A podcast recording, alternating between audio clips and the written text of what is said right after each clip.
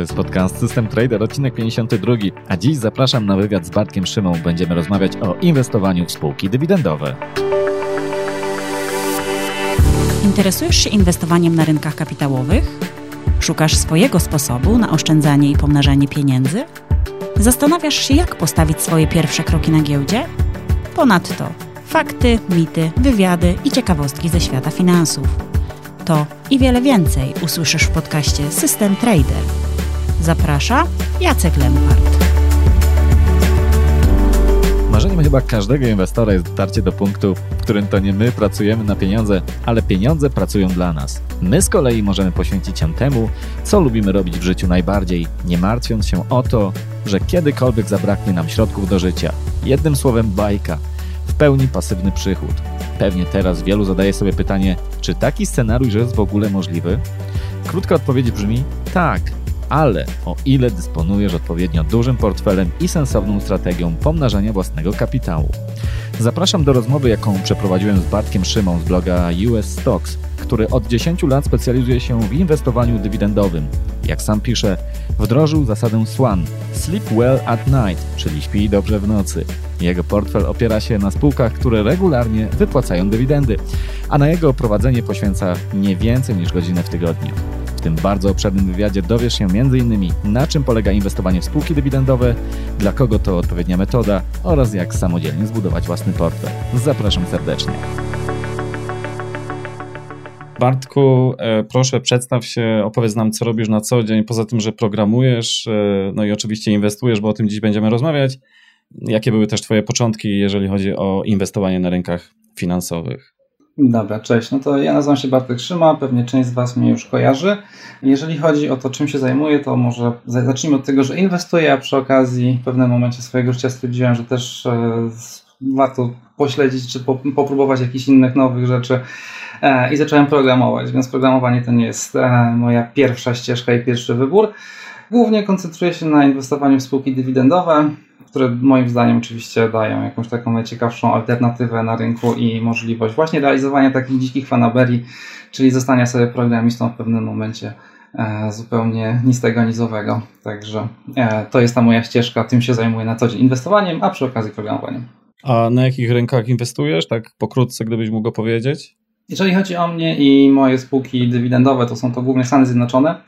To jest najciekawszy, najprzyjemniejszy rynek e, do inwestowania dywidendowego. Oczywiście mam trochę akcji polskich, aczkolwiek nie ma tego zbyt dużo. Uważam, że Polska jest bardzo trudnym rynkiem, jeżeli mhm. chodzi o ten styl inwestycyjny. Oprócz tego gdzieś jakaś Kanada, kawałek Australii, czy może parę spółek z Australii, mm, trochę spółek z Unii Europejskiej, chociaż głównie staram się je kupować e, notowane na rynku amerykańskim. To jest bardziej korzystne, jeżeli mówimy o podatkach i kwestii tego, ile tego, tego podatku od dywidendy, tego zryczałtowanego podatku mm -hmm. od mhm. dywidendy, z którym ciężko jest coś zrobić, musimy odprowadzić. Trochę spółek brytyjskich i odrobinę Azji, ale taką naprawdę bardzo, bardzo niewielką e, domieszkę. Powiedziałbym homeopatycznej ilości Azji. Okej, okay, dobrze. E, jeżeli chodzi o detale co do inwestowania dywidendowego, to za chwilę sobie w temat e, wejdziemy znacznie głębiej. Natomiast jeżeli chodzi o instrumenty, to czy poza rynkiem akcyjnym coś jeszcze w tym peletonie, że tak powiem, instrumentów, które masz u siebie na tapecie, coś jeszcze e, tutaj jest, z czego korzystasz? Tak, jestem wielkim zwolennikiem inwestowania z wykorzystaniem opcji, e, głównie mhm. opcji na akcje i to jest e, moim zdaniem taki sposób uzupełnienia stopy zwrotu, tudzież wygenerowania dodatkowego przepływu finansowego. Też pewnie część osób, która spotyka się z tą wizją inwestowania dywidendowego ma taki zarzut, że spółki dywidendowe mhm. zwykle płacą bardzo niskie stopy na, w momencie, kiedy uruchamiamy tę inwestycję. Jednym ze sposobów na podciągnięcie tych stóp zwrotu, czyli zwiększenie tych cash flowów tu i teraz, to jest właśnie wykorzystanie instrumentów takich, jak, e, takich instrumentów, jakimi są opcje, ale również korzystam w ramach mitygowania trochę ryzyka walutowego, również korzystam z instrumentów CFD, akurat e, one są dla mnie wygodniejsze mm, niż futuresy, więc CFD głównie na waluty. Mhm, mhm. A mówisz, że jesteś programistą, czyli jak rozumiem, to jest twoje podstawowe zajęcie, a obok tego inwestujesz, czy może jest dokładnie na odwrót, a może to tak 50 na 50? Nie, jest dokładnie na odwrót. Znaczy, generalnie e, moja ścieżka, jeżeli chodzi o inwestora, zaczęła się, czy w ogóle moja ścieżka taka zawodowa, zaczęła się od e, finansów. Zacząłem się realizować w finansach, mhm. więc swego czasu miałem taki epizod e, bycia tym C-level executive e, właśnie od finansów jednej ze spółek, już w tej chwili e, nieobecny na rynku polskim, ale jednak mm, dosyć dużej i dosyć, dosyć ciekawej działalności. Natomiast w momencie, e, kiedy miałem taką zabawną sytuację, że zostałem zmuszony, że tak powiem, przez e, życie i przez no, takie korpo, korpo życie, o tak to nazwę, mhm. Mm, do przerwania wakacji, powrotu do, do Polski, bo nie zgadzało się coś tam w księgach. Oczywiście nie na swój koszt, za wszystko płaciła firma, no ale generalnie mhm. to był dla mnie taki bodziec, takie stwierdzenie, ok, dobra, to jest ten moment, kiedy ja jednak chyba nie do końca chcę być na każde skinienie tej mojej korporacji, pomimo tego, że fajnie płaci, że jest spoko, że jest super, ale jednak -hmm. wolę być tym właścicielem swojego czasu w 100%. I to był też ten moment, gdzie stwierdziłem, że ok, mam już jakby wystarczająco dużo umiejętności finansowych, żeby, żeby przetrwać sobie na tym rynku, żeby pójść, żeby przenieść ten model właściwie zarządzania spółką tak naprawdę na mm, rynek finansowy. No i te, w momencie, kiedy mój portfel się rozbudowywał, w momencie, kiedy to, to inwestowanie zaczęło coraz, e, coraz szersze kręgi, że tak się wyrażę, czyli wyjście poza Polskę, później wyjście poza Stany, później wyjście w ogóle poza ten świat zachodni, czyli próba, znaczy może Australia to jest akurat świat zachodni, ale powiedzmy zmiana e, półkuli, mm. powodowało, że coraz ciężej było to ogarniać, coraz ciężej było rozliczać jakieś podatki, coraz ciężej było zastanawiać się nad tym, ile tak naprawdę zarobiłem. Swego czasu jeszcze Korzystałem początkowo z polskich domów maklerskich, więc e, już w ogóle instrumenty, które oni, czy właściwie narzędzia, które oni dostarczają do monitorowania tych aplikacji, typu, tych inwestycji, przepraszam, mm, są bardzo skromne, więc e, siłą rzeczy mhm. jakby to trochę wymusiło pójście w kierunku napisania czegoś własnego, więc początkowo to było Excel, później Excel również przestał wystarczać, więc, więc w ten sposób trochę, że tak powiem, wkroczyłem do świata programowania. Mhm. A w takim razie, jaki jest Twój podstawowy cel, jeżeli chodzi o inwestowanie? To znaczy, to jest tak, że Ty, można powiedzieć, jesteś już w pewnym sensie rentierem, który po prostu żyje z kapitału, który ma gdzieś tam zainwestowany na rynkach i po prostu żyje z tych dywidend, y, czy też może dążysz do tej niezależności finansowej, a może jeszcze jakieś inne cele masz, y, jeżeli chodzi o Twoje inwestowanie? Jeżeli o mnie chodzi, to inwestowanie, mm, moje założenie w momencie, kiedy wchodziłem na rynek kapitałowy było takie, że chciałbym być właścicielem swojego czasu w 100%. Tak? Mm -hmm. bardzo mi się podoba takie podejście do życia, że właściwie wszystko, co mamy w życiu, mm, jest jakimś tam w jakiś sposób odnawialnym zasobem. Mamy zdrowie, zachorujemy, wyzdrowiejemy. Mamy jakieś tak. środki finansowe, wydamy je, jeżeli zarabiamy, to jesteśmy w stanie uzupełnić. Natomiast jedynym, jedyną rzeczą, która mija nieubłaganie i której, której nie jesteśmy w stanie w żaden sposób uzupełnić, to jest czas. No i teraz pytanie, które sobie zadałem właśnie w, w tej swojej korporacji, czyli czy ja chcę poświęcać ten swój czas e, dla kogoś? Czy ja chcę, żeby, żeby mój czas mm, pracował na czyjeś marzenia, czy wolałbym, żeby ten mój czas pracował na mnie? Doszedłem do wniosku, że ta druga odpowiedź jest właściwa. Mhm. Mm, no ale to oczywiście wymagało, no, znaczy bardzo fajnie jest mieć marzenia, no ale też trzeba niestety pieniądze są tyle ważne w życiu, że bez pieniędzy jest bardzo ciężko cokolwiek osiągnąć. No więc pieniądze są potrzebne po to, żeby takie marzenia realizować. I rzeczywiście inwestowanie e, od samego początku, moje, moja wizja tego inwestowania była taka, że chciałbym, na początku dążyłem do tego, że chciałbym, żeby, żeby moje rachunki były po prostu pokryte przez dywidendy, które otrzymuję, żebym nie musiał jakby nic innego dopłacać, w żaden inny sposób sięgać do mm, jakiejś koniecznej, do pracy zarobkowej, czym nie był tego zmuszony, tak? Mogę, nie muszę, to jest, to jest bardzo duża różnica, czy mogę robić to, co chcę, ale nie muszę tego robić, jeżeli mi się to nie podoba. Więc to był pierwszy taki krok, żeby osiągnąć um, wolność finansową rozumianą przez to, że jakby jeżeli nie podejmę żadnej pracy zarobkowej, to przepływy pieniężne, które moje inwestycje generują, opłacą mi koszty życia. Drugim celem było to, żeby jeszcze być w stanie około 10% odłożyć. No a w tej chwili generalnie dążę do tego, żeby podwoić ten drugi cel, o tak.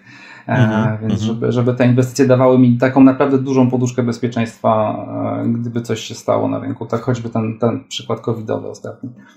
Mhm. To myślę, że tym wstępem już pewnie zachęciliśmy wielu słuchaczy, zwłaszcza tych, którzy gdzieś tam są na początkowej drodze inwestowania, już widzą e, oczyma jak gdzieś tam leżą właśnie w ciepłych krajach i żyją z rynków. Dlatego też za chwilę wejdziemy w głębsze szczegóły, jak wygląda to zarabianie na tych rynkach, jak wygląda to inwestowanie. Natomiast jeszcze taki krótki disclaimer ze swojej strony zrobię, że ponieważ zdaję sobie sprawę z tego, że to inwestowanie dywidendowe jest y, takim bardzo powszechnym, bardzo popularnym i cieszącym się mm, zainteresowaniem kierunkiem, jeżeli chodzi o inwestowanie A ponieważ ja, i poniekąd jest to też moja rola, taką sobie tutaj przyjąłem w tym, e, w tym materiale, jest to, żeby trochę podrążyć, e, jak to wygląda w detalach. Dlatego też nie chcę, żeby ktoś zrozumiał, że ja tak naprawdę szukam dziury w całym. Tak naprawdę nie chcę absolutnie tutaj niczego krytykować dla czystej krytyki, tylko po prostu będę chciał jak gdyby dotrzeć do jak największej liczby szczegółów, które mają wpływ na to, czy powinniśmy to robić, czy dla kogo to inwestowanie jest ok, e, jak zacząć i tak dalej. A mówię to o tym dlatego, że mm, jakoś, nie wiem, chyba w marcu, jak przeprowadzałem wywiad z Mebem Faberem, on mi wspomniał, że e, swego czasu e, napisał kilka uwag odnośnie inwestowania dywidendowego i wtedy poruszyła się bardzo duża grupa osób, które czuły się tym urażone. Więc disclaimer jest taki, że każdy rodzaj inwestowania jest dobry, jeżeli on ma sens, jeżeli przynosi nam zyski, i czasami poza czystymi liczbami bardzo istotną e, kwestię odgrywają też emocje. I jeżeli jest strategia, która jest do nas dopasowana, to wszystko jest ok. To tylko takim tytułem wstępu. No więc na czym polega to inwestowanie dywidendowe, Bartku? Tak w kilku zdaniach na razie wprowadzających na wyższym poziomie. E, na czym polega to, że my chcemy inwestować właśnie w spółki dywidendowe? Okej, okay, no moim zdaniem, jeżeli byśmy mieli spojrzeć na wszystkie możliwe sposoby mm, zarabiania pieniędzy na rynku, to to inwestowanie dywidendowe jest takim najbardziej naturalnym sposobem wejścia na rynek. To znaczy, możemy wyjść od tego, co nasza spółka robi i a jakby analizując jej produkty, to jej działania, jej ofertę czy jej usługi, zaczynamy interesować się tym, czy jest jakby, czy według nas ta spółka jest czymś, co przynosi dużą wartość dla użytkowników. Generalnie wychodzę z założenia, że jeżeli mam jakieś e, produkty, z których korzystam na co dzień, pastę do zębów, którą lubię, szampon, perfum, oprogramowanie, e, napoje, nawet alkoholowe, niealkoholowe, używki, inne tego typu rzeczy, jeżeli tylko jestem chętny z tego korzystać na co dzień, czyli wiem, że dana marka, na przykład piwa, jest tą, która mi odpowiada i raczej nie, nie, nie preferuję zmienić w najbliższym czasie, albo dana czekolada jest na tyle smaczna, że zawsze ją jem i polecam znajomym, no to to jest świetny moment na to, żeby, żeby w ogóle zacząć inwestować e, na giełdzie. Dlaczego? No dlatego, że znam produkt, a jak pokazywali Amerykanie, często znajomość produktu spółki jest dużo ważniejsza niż dowolna inna analiza przeprowadzona przez ekspertów, co jest bardzo zabawne. Ale y, jakby dzięki temu w ogóle mijamy cały ten etap takiego oderwania się, ja tego nie lubię na przykład w analizie technicznej, że odrywamy się od tego, czym się spółka zajmuje i mamy właściwie jakiś ticker i teraz w zależności od tego, jaka formacja nam się pojawi na wykresie, no to podejmujemy decyzję kup lub sprzedaj. Tu inwestujemy w coś, co uważamy, że rzeczywiście przynosi wartość i de facto zajmujemy się tym inwestowaniem takim jakby budujemy swoje aktywa, które cały czas płacą i budujemy ten nasz rachunek maklerski tak jak firmę. No bo nie wyobrażam sobie, żebyśmy w, na, w naszej normalnej, powiedzmy, działalności gospodarczej mieli, um, mieli pomysł, żeby kupować lub sprzedawać jakieś, nie wiem, warzywa na targu w zależności od tego, jakie są na przykład fazy księżyca, tak? No bo i takie sposoby analizy na rynku finansowym istnieją. Więc y, generalnie giełda jest dosyć zabawna, bo dosyć dużo osób e, odrywa się od tej rzeczywistości i próbuje jakieś, e, próbuje jakieś dziwne manewry na tej giełdzie przeprowadzać. I tak naprawdę mnie się wydaje, że właśnie przeniesienie tej rzeczywistej e, analizy, tego rzeczywistego podejścia, które mielibyśmy do naszego biznesu, do na przykład do, do wynajmowania mieszkań, czy, mm, czy do, do dowolnej innej działalności, którą wykonujemy w tym świecie rzeczywistym, jeżeli jesteśmy to w stanie przenieść na rynek e, kapitałowy, to to jest taka najbardziej naturalna metoda inwestowania.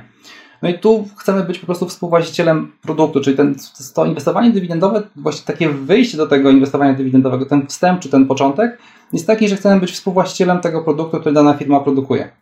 Jeżeli jestem w stanie go polecić, to zawsze bardzo chętnie analizuję taką spółkę, czy ona spełnia już później moje jakieś kryteria finansowe, bo one też, nie oszukujmy się, są dosyć istotne, no ale jednak jeżeli, e, jeżeli bym nie był chętny polecić jej produktu nikomu, albo uważałbym, że jej produkt jest badziew, to w życiu bym takiej spółki nie chciał kupić. Więc to inwestowanie dywidendowe to jest inwestowanie w coś, co znam, rozumiem i potem wchodzę głębiej i jakby robiąc, znaczy ulepszając swój warsztat, e, polepszając swoje metody inwestycyjne, ale zaczynam od produktu, czyli chcę być współwłaścicielem czegoś, co jest spoko. No i teraz, jeżeli to coś moim zdaniem, co spółka robi, ma przynosi wartość ludziom i uważam, że coraz więcej osób będzie z tego korzystać, no to siłą rzeczy, jeżeli moja firma, którą posiadam, czy, którą, e, czy moja działalność gospodarcza na przykład miałaby, mm, oferowałaby jakiś fajny produkt i coraz więcej osób go kupuje, no to mam coraz większe zyski, no umówmy się. Więc to samo przenosimy jakby na rynek kapitałowy. Jeżeli spółka robi coś fajnego, Jeżeli jej produkty są potrzebne, przydatne, widzimy możliwość wejścia na inny rynek, no to dlaczego w taką spółkę nie zainwestować? Tak? To jest po prostu próba przeniesienia tej naszej typowej działalności gospodarczej, odniesienia tego, co robimy w naszym własnym biznesie na rynek kapitałowy. Mhm. A dla tych osób, które są zupełnie początkujące, żeby im jeszcze tutaj wytłumaczyć, Załóżmy, że ktoś sobie kupił akcję Coca-Coli, no bo pewnie to jest produkt, który większość słyszała i zna z własnych doświadczeń. I załóżmy, że inwestor właśnie kupuje sobie takie akcje Coca-Coli. To jak w praktyce wygląda ten moment, kiedy firma Coca-Cola dzieli się z tym inwestorem właśnie swoimi zyskami? Jak to wygląda od strony technicznej, tak żeby ktoś zupełnie początkujący mógł to zrozumieć, jak ten proces wygląda? No, no właśnie, bo jakby do, dobra uwaga, bo nie powiedziałem, czym w ogóle jest dywidenda. No więc e, dywidenda jest tą częścią zysku, którą spółka postanawia wypłacić swoim akcjonariuszom, czyli współwłaścicielom tej spółki i której nie zatrzymuje na, na dalszy rozwój. Czyli jeżeli mm, Coca-Cola sprzedaje powiedzmy 100 milionów, za, znaczy Coca-Coli czy napojów za 100 milionów dolarów co kwartał, to Coca-Cola mówi sobie tak, ok, dobra, co kwartał e, z tych 100 milionów zarabiamy powiedzmy 10 milionów dolarów, ale z tych 10 milionów połowę zainwestujemy w nasz dalszy biznes, a połowę wypłacimy naszym akcjonariuszom. Więc de facto 5 milionów dolarów co kwartał płynie do akcjonariuszy z zysku spółki. Mm, no i teraz, jeżeli spółka będzie zarabiała coraz więcej pieniędzy w przyszłości, to my jako akcjonariusze będziemy się spodziewać, że będziemy mieli coraz więcej coraz więcej gotówki na naszych kontach, właśnie ze względu na to, że biznes tej spółki rośnie. Część tego zysku jest zatrzymywana po to, żeby zwiększyć produkcję, po to, żeby może jakiś lepszy marketing przeprowadzić, mm, po to, żeby zainwestować w jakiś inny produkt, może już niekoniecznie napoje słodzone, może jakieś e, wody mineralne albo soki. E, generalnie chodzi o to, żeby spółka się rozwijała, e, zwiększała swoją sprzedaż, zwiększała swoje zyski, no i zwiększała w ten sposób te płatności, strumień płatności, który, który otrzymujemy. No i teraz takim, jeżeli chodzi o polski rynek, to powiedzmy mm, takim przeciętnym, przeciętne przedsiębiorstwo będzie płacało dywidendę raz do roku, natomiast w Stanach Zjednoczonych i w ogóle w tych krajach powiedzmy zachodnich Częstszym rozwiązaniem jest e, kwartalna wypłata dywidendy. W kraju takim jak Wielka Brytania to jest raz na, znaczy to jest dwa razy na, na rok. Mhm. I jak ten proces wygląda? Załóżmy, że inwestor ma, nie wiem, tak e, strzelam, 100 e, akcji Coca-Coli w portfelu i przychodzi dzień wypłaty tej dywidendy. Jak to wygląda w, w detalach? Co się dzieje konkretnie? W, jak ten proces wygląda? Więc e, w zasadzie, jeżeli chodzi o nas jako o inwestorów, nie musimy robić nic. Wystarczy, że mamy te akcje kupione, to jest jedyny, mhm. jedyny wymagany warunek i trzymamy je do dnia tak zwanego ustalenia mm, prawa do dywidendy. Wtedy no, odpowiednik naszego krajowego depozytu papierów wartościowych, e, czyli specjalny powiedzmy organ, który jest do tego powołany, żeby takimi rzeczami się zajmować w zależności od poszczególnych giełd, sprawdza, czy w danym dniu akcjonariusze mieli akcje na swoim koncie. Jeżeli tak, to po jakimś czasie między 2 a 4 tygodnie zazwyczaj Mm, takie osoby otrzymują e, na swój rachunek e, środki finansowe, czyli gotówkę. I teraz nie ma znaczenia, że na przykład chwilę po tym dniu ustalenia prawa do dywidendy sprzedamy nasze akcje. To już nie jest istotne. Istotne jest tylko to, żeby mieć akcje w dniu, w którym spółka będzie sprawdzała właśnie, kto miał te akcje na rachunku i po jakimś czasie wtedy otrzymamy dywidendę, nawet gdybyśmy kolejnego dnia te akcje sprzedali. Oczywiście te daty wszystkie związane z wypłatą dywidendy są wcześniej ogłaszane przez spółkę na jej stronie. Relacji inwestorskich, więc e, to jest odpowiednim uprzedzeniem co najmniej miesiąc wcześniej. Akcjonariusze wiedzą, e, kiedy te, te kluczowe wydarzenia będą miały miejsce. Mhm. A mógłbyś jeszcze wytłumaczyć ten, e, tę kwestię z odcięciem tej dywidendy od kursu, mm, tak żeby też zwłaszcza osoby początkujące zrozumiały to, że w momencie, kiedy otrzymują gotówkę na swoje konto, nadal mają akcje, ale jak wpływa właśnie ta wypłata dywidendy na zachowanie się kursu konkretnej spółki?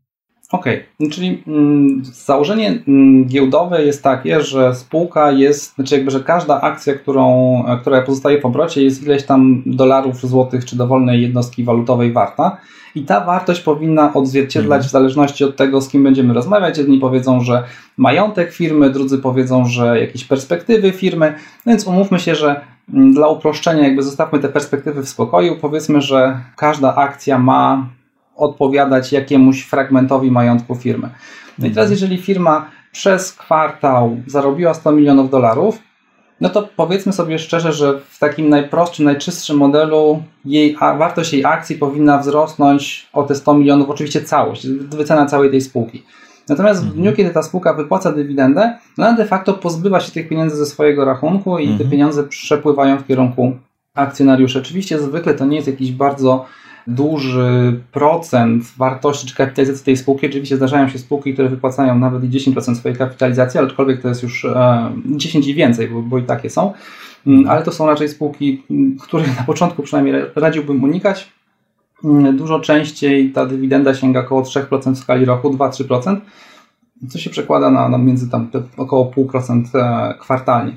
Więc e, w momencie, kiedy spółka ustala prawo do dywidendy i już akcjonariusze wiedzą, że mając te akcje na koncie, um, otrzymają dywidendę, a następny, ludzie, którzy kupią te akcje następnego dnia nie otrzymają tej dywidendy, więc giełda w takiej sytuacji wychodzi z założenia, że teoretyczny kurs otwarcia, czyli taki kurs, który giełda próbuje jakby wyznaczyć e, na początek następnej sesji, to jest taki kurs, który powinien pogodzić jakby największą ilość ofert, sprzedaży i kupna, czyli powinien doprowadzić do tego, że kolejnego dnia na otwarcie mm, najwięcej akcji zmieni swojego właściciela, ten teoretyczny kurs otwarcia jest obniżany o wartość dywidendy. Czyli jeżeli mamy spółkę, która opłaca 2% dywidendy, 4 razy w roku, czyli 0,5% w danym e, w ciągu w danej, danej transzy, no to kolejnego dnia po ustaleniu tego prawa do dywidendy powinien ten teoretyczny kurs otwarcia zmienia się o minus pół, jakby minus pół procenta, e, odzwierciedlając właśnie ten wypływ środków ze spółki do akcjonariuszy. Oczywiście, jaka będzie rzeczywista, e, jaki będzie rzeczywisty kurs otwarcia, no to już o, o tym decydują siły rynkowe, czyli podaż i popyt, więc e, też nie chciałbym tutaj iść w tym mhm. kierunku, że to zawsze będzie oznaczało, że, że, cena akcji się zmniejszy o te mhm. pół procenta. To jest tylko i wyłącznie ten teoretyczny kurs otwarcia, który giełda sobie mm, tak, tak mhm. roboczo wyznacza mm, na kolejną sesję. Jasne, no jakby nie było, rynek cały czas wycenia to w czasie rzeczywistym, także może mieć swoje zdanie co do wyceny tej spółki. Natomiast dla tych osób zupełnie początkujących, żeby e, dobrze zrozumiały, to nie jest tak, że mają akcje i nagle im jeszcze wpada ekstra kasa, tylko mm, powiedzmy mechanizm jest taki, że to ile otrzymali pieniędzy, to o tyle mniej więcej e, ta wartość tych akcji również maleje, czyli per saldo mają mniej więcej nadal taką samą wartość w portfelu, tylko oczywiście część już w gotówce, a część w akcjach, prawda?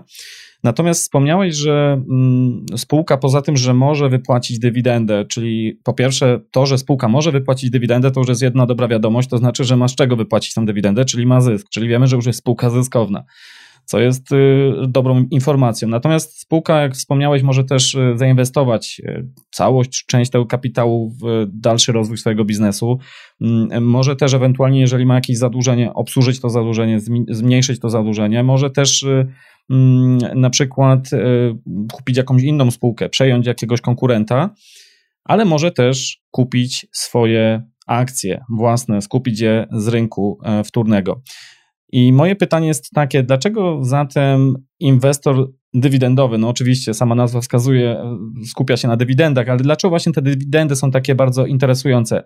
Być może perspektywa takiej osoby jak ty jest nieco inna, bo jak wspomniałeś na początku naszej rozmowy, tobie zależy na tym przepływie gotówki, który de facto pozwala ci po prostu funkcjonować na co dzień, że to jest y, y, te pieniądze, które otrzymujesz w postaci dywidend pozwalają ci e, żyć na co dzień, ale jeżeli ktoś buduje swój kapitał dopiero i tak naprawdę otrzymuje tę gotówkę i de facto za chwilę ją reinwestuje, to czy wtedy też jest sensowne, żeby się skupiać na tych dywidendach, czy też y, można jakieś inne tutaj e, wtedy kryteria doboru tych spółek przyjąć i też to będzie ok? Czy jednak te dywidendy są takim kluczowym, centralnym kryterium doboru spółek do portfela?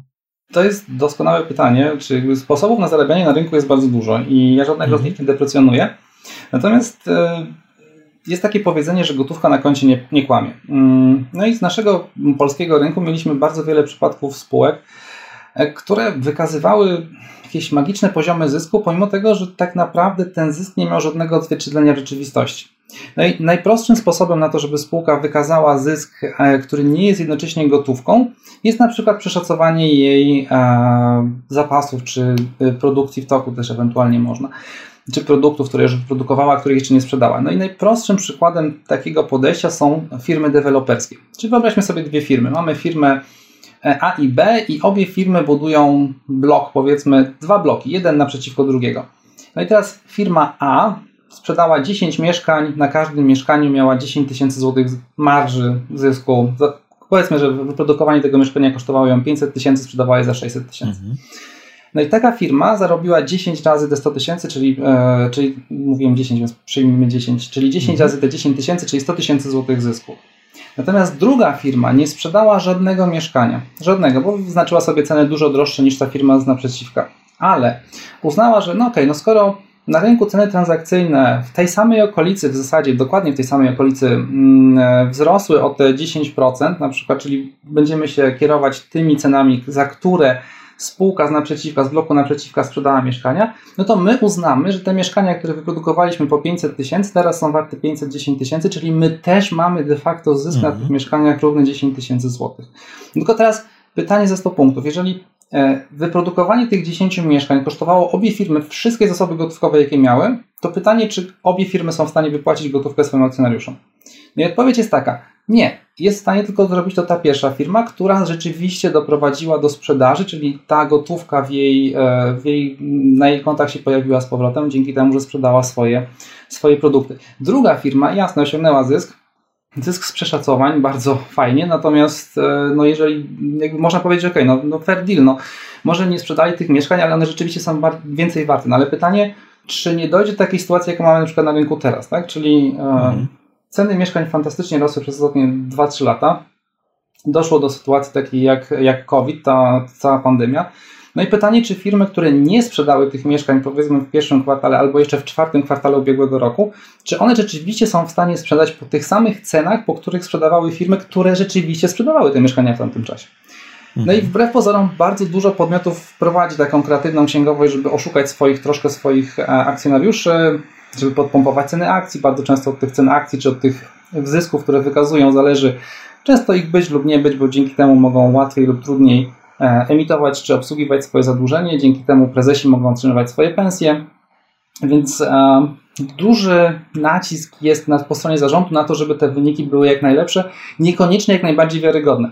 Generalnie chodzi nam o to, żeby wyniki były, e, były prezentowane jak najlepsze. No i teraz hmm. Ja z perspektywy osoby, która zajmowała się profesjonalnie finansami firmy, mogę powiedzieć tak. W firmie, w której pracowałem, znałem swoje księgi mniej więcej tak dobrze jak księgowy. On pewnie był lepszy ode mnie, ale ja byłem drugi po nim, jeżeli chodzi o znajomość tego, co tam się w tej firmie działo. Mhm. Jeżeli chodzi o branżę, w której pracowaliśmy, czyli branżę, w której ta firma działała, Powiedzmy, że gdybym przeglądał mm, sprawozdania spółek, e, które były naszymi konkurentami, to 90% przypadków pompowania takiego sztucznego wyniku bym wykrył.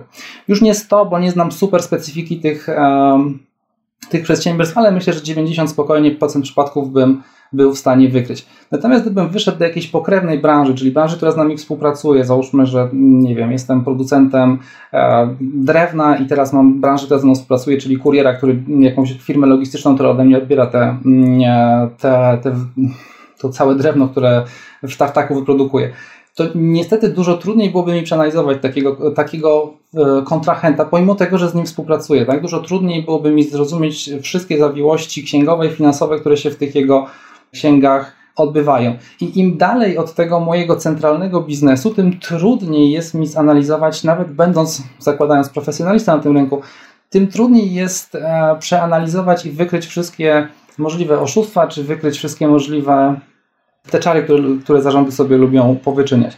No i dlatego e, z perspektywy typowego inwestora dywidendowego dywidenda jest super, bo mówi tak, ok, wyszukaj sobie firmę, to są takie już, przejdźmy może do takich podstawowych kryteriów, to mm. akurat dobre miejsce myślę na to, żeby o nich powiedzieć. Czyli wyszukaj sobie firmę, która minimum 10 lat dywidendy wypłaca, czyli minimum 10 lat mm, dzieli się z akcjonariuszami zyskiem, jeżeli to jest Stany Zjednoczone, to jeszcze dobrze by było, żeby ten zysk był rosnący.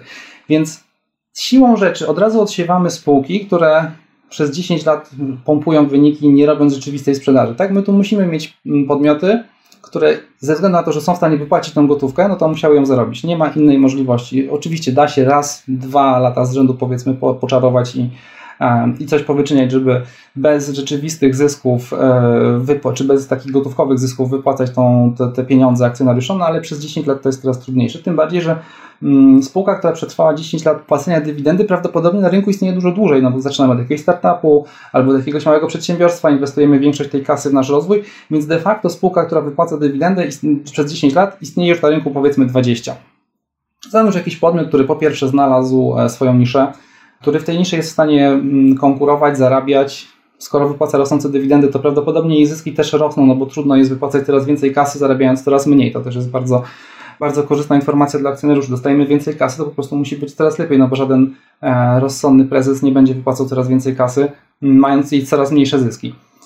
Więc dla inwestora, który się za specjalnie na rynku nie zna, nie, nie, nie jest jakiś super zaznajomiony w tych tajnikach finansowych i nie ma czasu nawet, żeby to zrobić, bo to też nie chodzi o to, że każdy z nas musi być mm, profesjonalistą, który teraz będzie spędzał 10 godzin dziennie czy 8 godzin dziennie, żeby poznać te tajniki rynkowe. No bo w zasadzie większość osób pracuje w swojej branży, tam się specjalizuje w tym, co robi, no i na rynek chciałaby poświęcić godzinę, dwie, powiedzmy trzy w ciągu tygodnia i to powinno wystarczyć. No i to mhm. podejście dywidendowe, to koncentracja na gotówce, którą spółka generuje i następnie przekazuje akcjonariuszom, e, jest najłatwiejszym sposobem. Mhm. Bo mamy bardzo prosty sygnał wejścia, ale mamy też bardzo prosty sygnał wyjścia, czyli w momencie, kiedy spółka mówi: OK, słuchajcie, kochani akcjonariusze, no w tym roku niestety wypłacimy Wam dywidendę niższą niż w roku ubiegłym, to jest dla nas sygnał: OK, fajnie było, żegnamy się z tą spółką. Mhm. Jest super prosty, nie zależy w ogóle od naszych emocji na rynku, znaczy jasne, bardzo ciężko jest się rozstać ze spółką, którą kupiliśmy jeszcze głównie ze stratą, to już, to już w ogóle nie ma o czym mówić, ale yy, nie musimy w ogóle się zastanawiać nad tym, ile ta spółka kosztuje. Jeżeli tylko dostajemy informację, ok, tniemy dywidendę, no to ja się przynajmniej, to jest mój, e, mój sygnał wyjścia i właściwie jedyny, e, jedyny sygnał wyjścia, który ja u siebie stosuję. Natomiast mhm. wracając do tych dalszych pytań, o których mówiłeś, czyli tak, omówiliśmy sobie, dlaczego, dlaczego dywidenda jest fajnym wskaźnikiem takim kup lub sprzedaj. Natomiast e, co z innymi możliwościami zarządzania tymi środkami finansowymi przez spółkę? Mówiłeś o rozwoju e, własnego biznesu i jasne, i ja wychodzę z założenia, że przede wszystkim młode spółki, startupy, spółki, które są na rynku przez parę lat, będą większość tego zysku swojego inwestowały w dalszy rozwój i to jest naturalna kolej rzeczy. Spółka, która została założona w zeszłym roku, powiedzmy, jest spółką giełdową, no raczej nie będzie się dzieliła ze swoimi akcjonariuszami, bo często, często gęsto wygląda to tak, że nawet nie ma kasy na znaczy jakby, żeby te, że te jej zyski nie pokrywają kasy bieżącego funkcjonowania, tak? Więc ona musi wszystkie środki, które ma, że tak powiem, no, trzymać bardzo, e, bardzo dokładnie się im przyglądać, żeby mm, na tym rynku przetrwać. Więc e, to jest jedna rzecz. Druga jest taka, że jasne, jak już jesteśmy bardzo dużą spółką i osiągamy gigantyczne przepływy pieniężne, Coca-Cola, która jest jednym z największych producentów napojów na świecie, czasami jest bardzo ciężko coś kupić takiego, co jakby jest komplementarne do tego, co robimy. I o czym, o czym ja tutaj mówię? Mm, w Niemczech e, była taka firma jak Siemens, mm, która bardzo lubiła specjalizować się w przedziwnych, e, w przedziwnych rzeczach. Siemens pewnie wszystkim jest znany z, jako producent elektroniki, natomiast e, przez długi, długi czas w Siemensie funkcjonowało takie podejście, że menadżerowie dużą część pieniędzy czy zysków wygenerowali na, grając na giełdzie, znaczy grając na giełdzie, to jest złe słowo, na operacjach finansowych, między innymi giełdowych. No i teraz jeżeli ja jako inwestor inwestuję w jakąś spółkę, przekazuję jej swoje środki, to oczekuję tego, że taki powiedzmy Steve Jobs, świętej już pamięci, Bill Gates czy dowolny inny prezes jest specjalistą w swojej dziedzinie. Tak jak wspominałem, ja w swojej dziedzinie byłem dobry na tyle, że powiedzmy to, tą swoją e, księgowość byłem w stanie doskonale zrozumieć, Natomiast niekoniecznie byłbym na tyle skutecznym, powiedzmy, budowniczym, tak? Jeżeli jestem inwestorem, jeżeli powiedzmy zajmuję się głównie inwestycją albo programowaniem, no to jaką ja mam wiedzę tak naprawdę o budowlance? Jasne, ja tą wiedzę mogę nabyć, ale teraz zastanówmy się, ile czasu będę potrzebował na to, żeby w tej konkretnej dziedzinie, czyli na przykład w budowlance, być ekspertem, żeby wiedzieć, e, czego unikać, jakich błędów nie popełniać, e, jakie materiały stosować, które są tańsze, ale jednocześnie powiedzmy powodujące większe, więcej problemów, a które są droższe, a, a jednocześnie w dłuższej perspektywie de facto przynoszące oszczędności. Więc ja bym chciał, żeby mój zarząd, czy zarząd tej spółki, którą ja kupuję, był specjalistą w swojej, w swojej dziedzinie. Tym najlepiej opłacanym specjalistą w tej bardzo wąskiej dziedzinie, którą się zajmuję. W niczym innym. Jeżeli będę chciał zainwestować w budowlankę, to ja nie potrzebuję tego, żeby Coca-Cola mi budowała mieszkania. Ja sobie znajdę spółkę, której zarządzi siedzą ludzie, którzy są ekspertami od budowania. Więc to jest, e, to jest jeden problem z, e, że tak powiem, przewalaniem tych zysków, które mamy nadmiernych. Ale drugim takim udokumentowanym problemem jest to, że zarządy często lubią budować takie imperium dookoła siebie. Więc mamy sobie jakąś tam spółkę, ona całkiem spoko zarabia. No i teraz, żeby pochwalić się coraz lepszymi wynikami, mamy ochotę przejmować kolejne podmioty, załóżmy. Po pierwsze, przejmowanie zawsze rodzi pewne ryzyka. Nigdy nie jest takie, że na pewno nam się uda, na pewno nam to przyniesie jakieś zyski. Jest cała masa spółek, które na tych przejmowaniach się trochę przejechały. No mamy przykład ostatnio nawet Altri, czyli producenta papierosów ze Stanów Zjednoczonych, który próbując, że tak powiem, gonić za trendami, czyli może tak, Alcia to jest spółka, która e, dystrybuuje, produkuje i dystrybuuje papierosy w Stanach Zjednoczonych. Swego czasu podzieliła się na dwa podmioty, to była Alcia i Philip Morris. Philip Morris to jest, to jest właściwie ta sama spółka co Alcia, tylko działa na całym świecie, a Alcia tylko w Stanach Zjednoczonych. Stany Zjednoczone od dłuższego czasu obserwujemy tam trend e, powiedzmy koncentracji na takim zdrowym stylu życia, dbaniu o siebie, czyli unikaniu tych używek, przede wszystkim papierosów.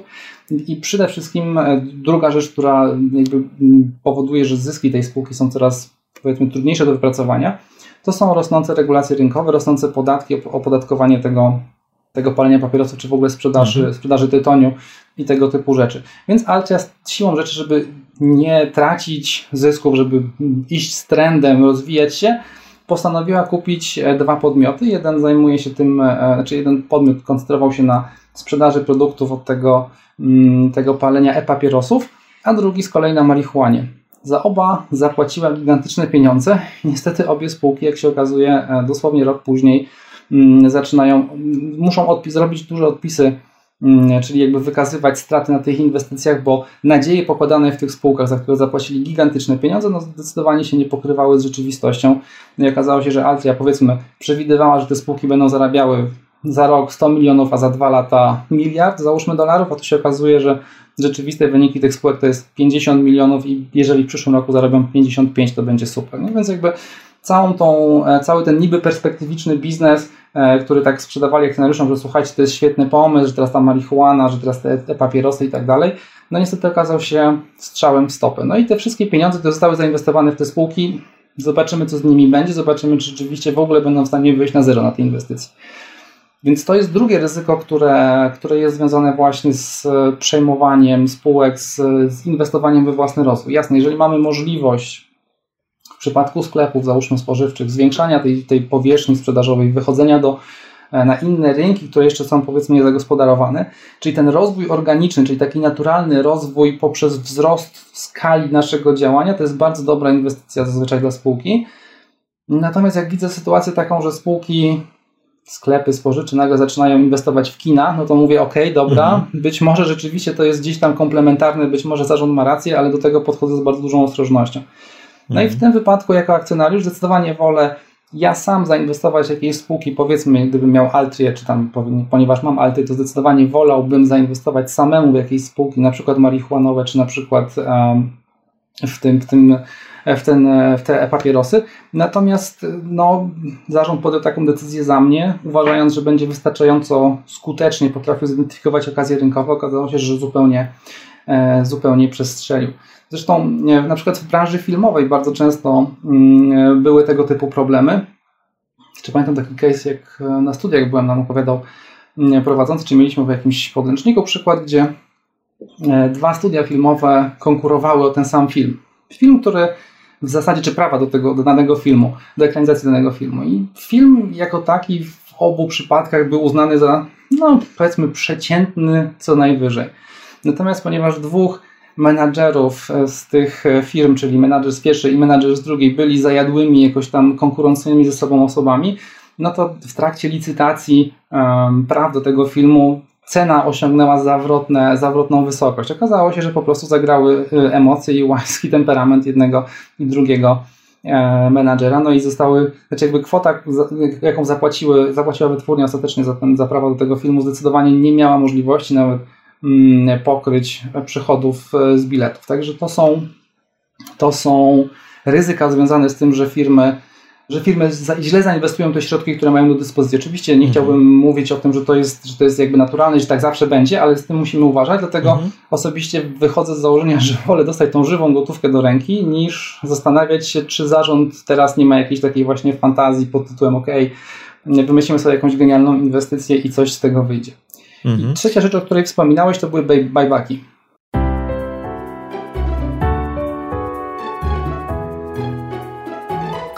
Ja tak jeszcze tylko wejdę szybko w słowo, bo mówiłeś, że nie chciałbyś, żeby ta firma e, może podejmowała, czy zarząd e, podejmował decyzję, jak przeznaczyć te pieniądze i być może w jakąś e, nietrafioną właśnie inwestycję.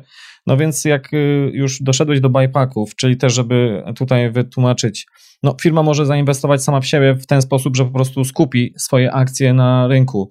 I czy to jest coś, co nie cieszy się takim, taką popularnością, bo czają się za tym jakieś kolejne pułapki, czy nie wiem, czy jest to tylko tak naprawdę taki przesąd, że inwestor jednak woli gotówkę i generalnie nawet gdyby sam później za tę gotówkę, którą otrzyma, sam kupił te akcje, po prostu reinwestowałby w tę samą spółkę, to mimo wszystko woli to zrobić, chociaż po drodze poniesie tam odpowiednie koszty, prawda, bo będą kwestie podatkowe, kwestie transakcyjne i tak dalej.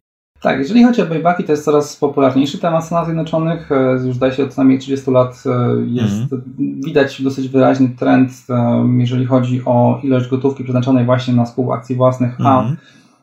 mm, na wypłatę dywidendy, jakby ta gotówka coraz szerszym strumieniem płynie do buybacków i zdaje się, że już od, nie, pamiętam dokładnie, ale z 10 lat co najmniej jak buybacki przekraczają, mm, przekraczają skup, wypłatę dywidend. No ale jakby właśnie, z buybakami problem jest znowu z wyceną. To znaczy, jasne, masz rację, że y, dywidenda, którą utrzymujemy, może tak, y, warto też powiedzieć, e, jeżeli mamy spółkę, która zarabia 100 milionów i takim rozsądnym sposobem e, na rynku wyceniania spółek jest po prostu jakiś mnożnik zysku, czyli zastanawiamy się, ile jesteśmy w stanie zapłacić e, dolarów za jednego dolara zysku spółki. I mhm. przyjmijmy, że taką przeciętną wartością będzie na przykład 10 razy. No powiedzmy w Stanach Zjednoczonych pewnie bliżej 20, ale niech będzie 10, żeby nam się wygodnie liczyło. No to jeżeli spółka zarabia 100 milionów dolarów, no to ta spółka razy 10 powinna być warta plus minus około 1 miliarda dolarów na, na giełdzie. No i teraz skup akcji własnych ma to do siebie, że te akcje, które są w obrocie, jakby ich jest coraz mniej, czyli spółka sztucznie generuje popyt nawet jeżeli powiedzmy zyski jej spadną, ale tych akcji jest mniej, no to powiedzmy zysk na akcję jest taki sam, więc, więc w tym wypadku można uznać, że, um, że spółka swoimi działaniami doprowadza do tego, że jakby dla akcjonariuszy nawet ten spadek zysku jest powiedzmy przezroczysty, tak, bo zysk na akcję, który przypada, czyli ten zysk podzielony na ilość akcji jest dokładnie taki sam, jeżeli ten skup jest odpowiednio duży. Natomiast zastanówmy się też, kiedy spółka jest w stanie mm, przeprowadzać takie skupy akcji własnych. No, głównie wtedy, kiedy ma dużo gotówki dostępnej u siebie, czyli dużo, dużo nadwyżek generuje, czyli jest generalnie w dobrej sytuacji. I moim największym problemem, jeżeli chodzi o buybacki, jest to, że spółki bardzo chętnie to robią w tym momencie, kiedy akcje są super drogie. Czyli w 2019 roku był, było przeprowadzone mnóstwo skupów akcji własnych i wtedy to był też moment, kiedy S&P 500 był na historycznych szczytach. Przyszedł kryzys covidowy, część spółek się przeceniła o 50, 60 i nawet 70%. No powiedzmy te, które się przeceniły 70 czy 60, no to zakładam, że mają naprawdę ciężką sytuację. No ale te spółki, które spadły o 40 czy 50%, no niekoniecznie taką sytuację ciężką muszą mieć. Więc gdyby te spółki dysponowały rzeczywiście dobrą sytuacją i, i dobrym, dobrym standingiem finansowym, no mogłyby te skupy akcji własnych przeprowadzać.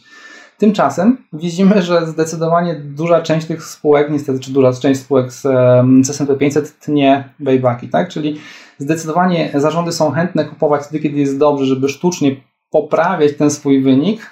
W momencie, kiedy jest źle i kiedy rzeczywiście dochodzi do sytuacji, ok, dobra, no to tutaj się robi niefajnie, no to zarządy są takie ostrożne i mówią, ok, dobra, to my teraz będziemy jednak te, te pieniądze, jakby będziemy je oglądać z każdej strony, więc te, te skupy akcji własnych, no to, to na razie zawieszamy. No i to jest olbrzymi problem.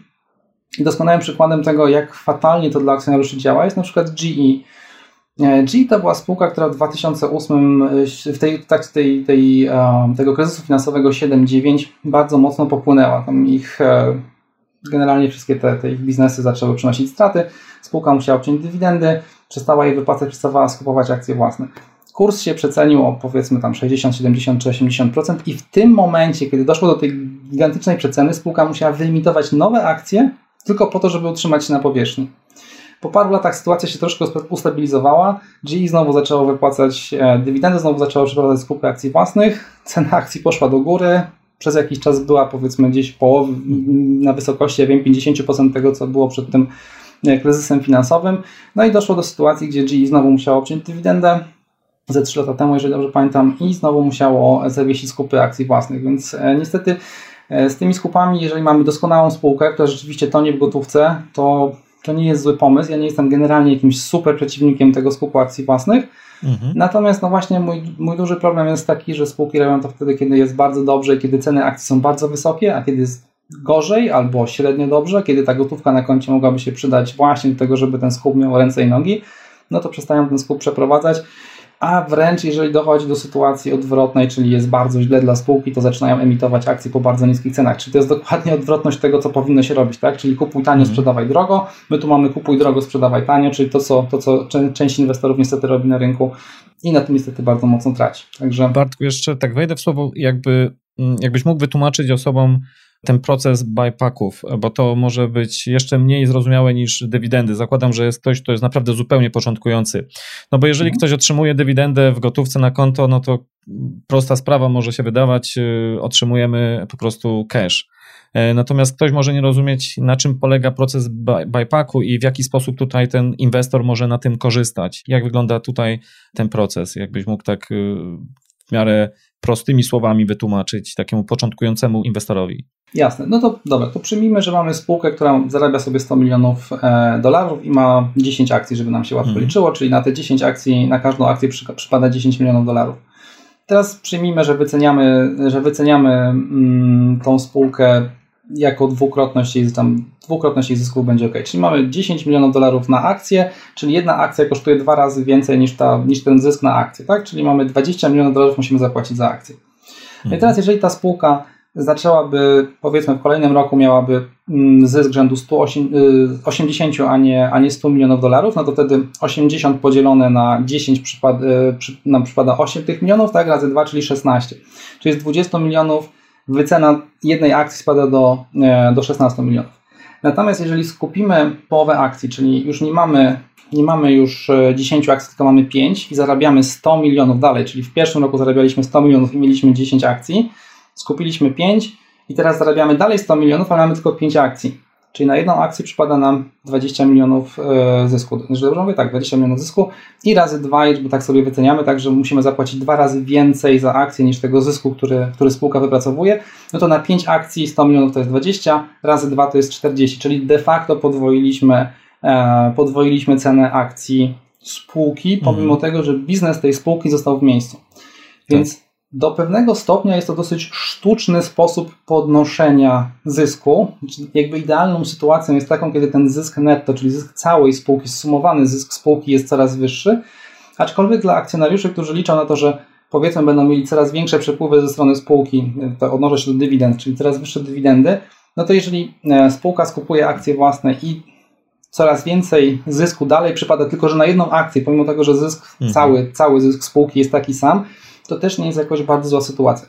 Po pierwsze, no, rośnie, nam ta, rośnie nam wycena tych akcji, które mamy. Dopóki ich nie sprzedamy, no to niestety to jest taki zysk papierowy, czyli wyceniamy sobie, no mamy fajnie, że na rachunku mamy więcej, ale dopóki nie zamienimy tego na gotówkę, to oczywiście nic z tego nie wynika.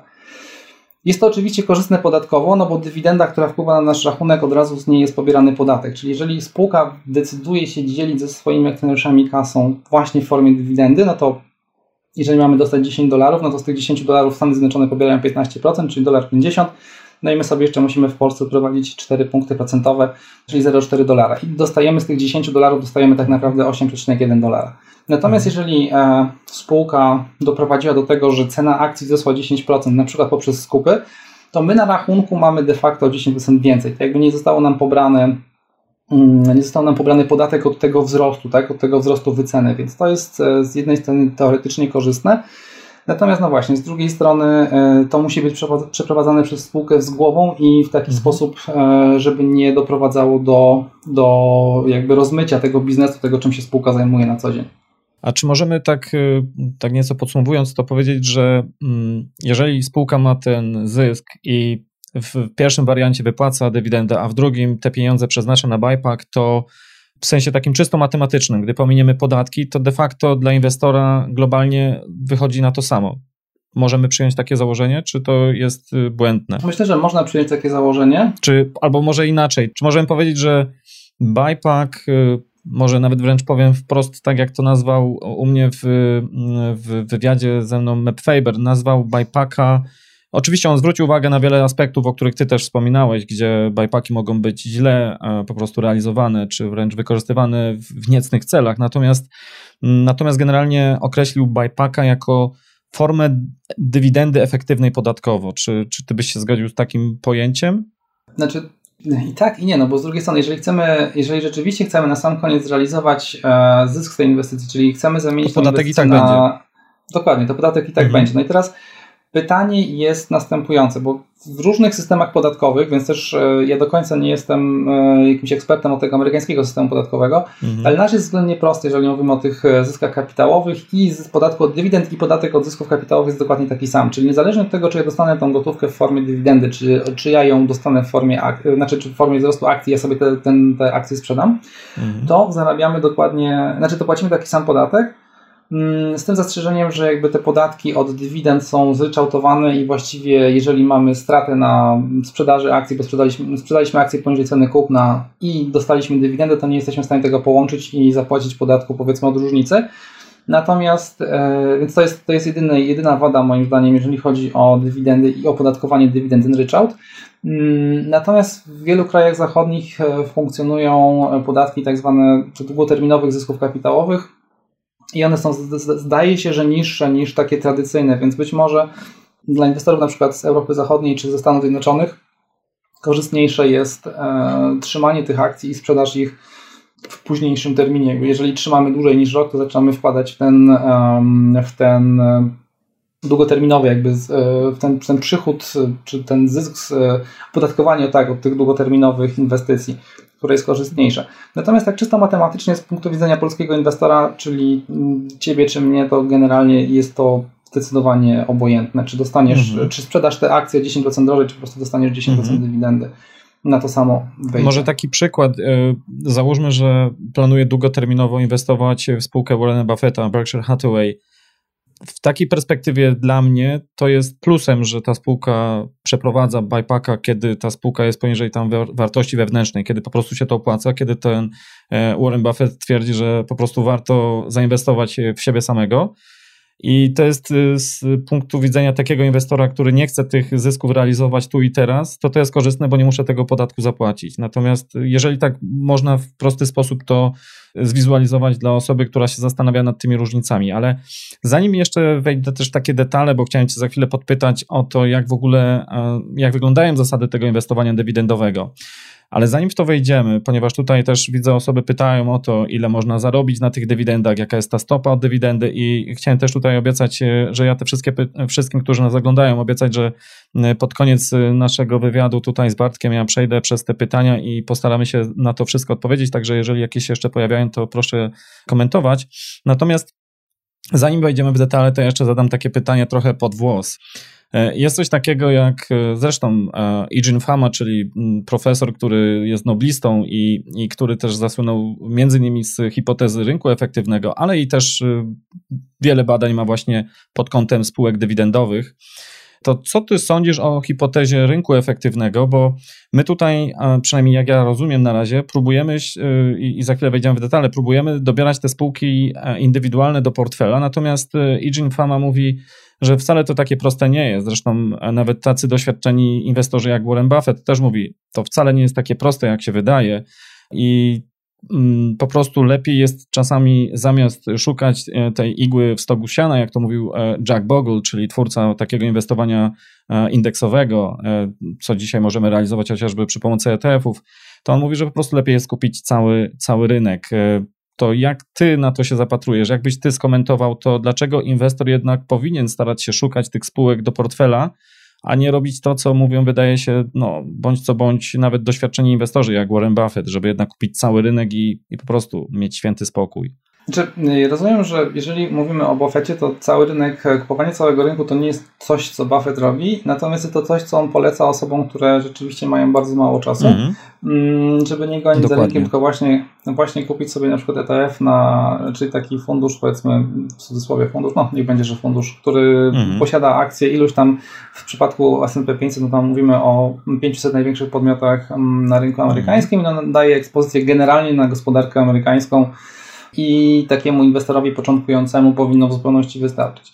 No i jeżeli przyjmiemy, że, że opłaty za zarządzanie do takich funduszy to jest na przykład 0,5% w skali roku, no to to jest prawie że nic, więc nie wpływa to jakoś znacząco na, mm, na wyniki tych funduszy, a jednocześnie jakby jeżeli przyjmiemy, że my byśmy musieli dosyć dużo tych transakcji wykonywać, kupna sprzedaży w skali roku, żeby taki sam fundusz naśladować, znaczy nie, nie pamiętam dokładnie jak często jest zmiana składów S&P 500, ale przyjmijmy, że raz do roku, no to same koszty transakcyjne byłyby dla nas zapewne dużo wyższe niż dla, dla takiego funduszu, więc e, wychodzilibyśmy na tym dużo gorzej. No jednocześnie nie musimy się w ogóle niczym interesować innym niż tylko tym, żeby być na rynku, a jak to się mówi, e, not timing the market, but time on the market, e, to jest, to jest ten czynnik sukcesu. Więc ja jako tako ETF-ów na przykład nie deprecjonuję, czy takiego, takiej formy inwestowania może w fundusze inwestycyjne gorzej, bo niestety w Polsce fundusze inwestycyjne przede wszystkim przyzwyczają do tego, że opłaty są gigantyczne e, właśnie za to, żeby patologiczne zarządzają... No, no, patologiczne, dokładnie, tak zgodzę się z tym jak najbardziej. Mm. I płacimy za to, żeby taki zarządzający de facto naśladował indeks, bo jak przyjrzymy się tym wynikom e, polskich funduszy mm. akcji, no to one są zazwyczaj plus minus, na przykład e, wartość indeksu plus minus 2% i większość tych, tych funduszy tam tak. znajdziemy. Mm, więc jest to dosyć, e, dosyć bezsensowna sytuacja. W Stanach oczywiście przez to, że ten rynek amerykański jest dużo bardziej płynny, dużo więcej pieniędzy tam jest, dużo więcej rozwiązań, więc inwestowanie mm, oparte o ETF ma sens. Natomiast jeżeli byśmy na przykład przyjrzeli sobie, przyjrzeli się mm, inwest- funduszowi czy, czy ETF-owi, który naśladuje spółki dywidendowe, czyli NOBU w tym wypadku, no to jednak okazuje się, że on również bardzo blisko podąża za ETF-em na S&P 500, a ten benchmark, czyli mm, jakby indeks mm, spółek dywidendowych zachowuje się dużo lepiej. No i teraz trochę to jest dziwne, no bo z jednej strony jakby Nobel ma zadanie odwzorowywać zachowanie spółek dywidendowych, które na przestrzeni ostatnich tam 100-120 lat, jak pokazują e, badania na przykład profesora Kennetha, E, zachowywały się dużo lepiej niż rynek i jeżeli tam S&P 500 przynosił stopy zwrotu około 9 z kawałkiem procenta, no to średniorocznie mm, y, y, spółki dywidendowe potrafiły zapłacić około 14%. Więc różnica jest bardzo duża, szczególnie, szczególnie na przestrzeni dłuższego czasu.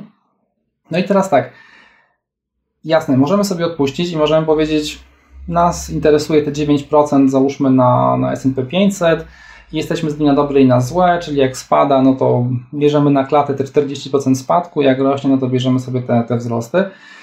E, no ale właśnie, jak pokazują badania, inwestowanie w spółki dywidendowe ma nie tylko, nie tylko oferuje Ci wyższą ostateczną stopę zwrotu, ale niższe ryzyko, czyli najgorsze lata dla spółek dywidendowych są lepsze niż najgorsze lata dla indeksu S&P 500, czyli innymi słowy, taki inwestor, który kupuje sobie koszyk spółek dywidendowych, na przykład w najgorszych latach ma około 26 czy 20, czy 36, już nie pamiętam dokładnie, procent przeceny w stosunku do S&P 500, który tam zaliczył 40 parę.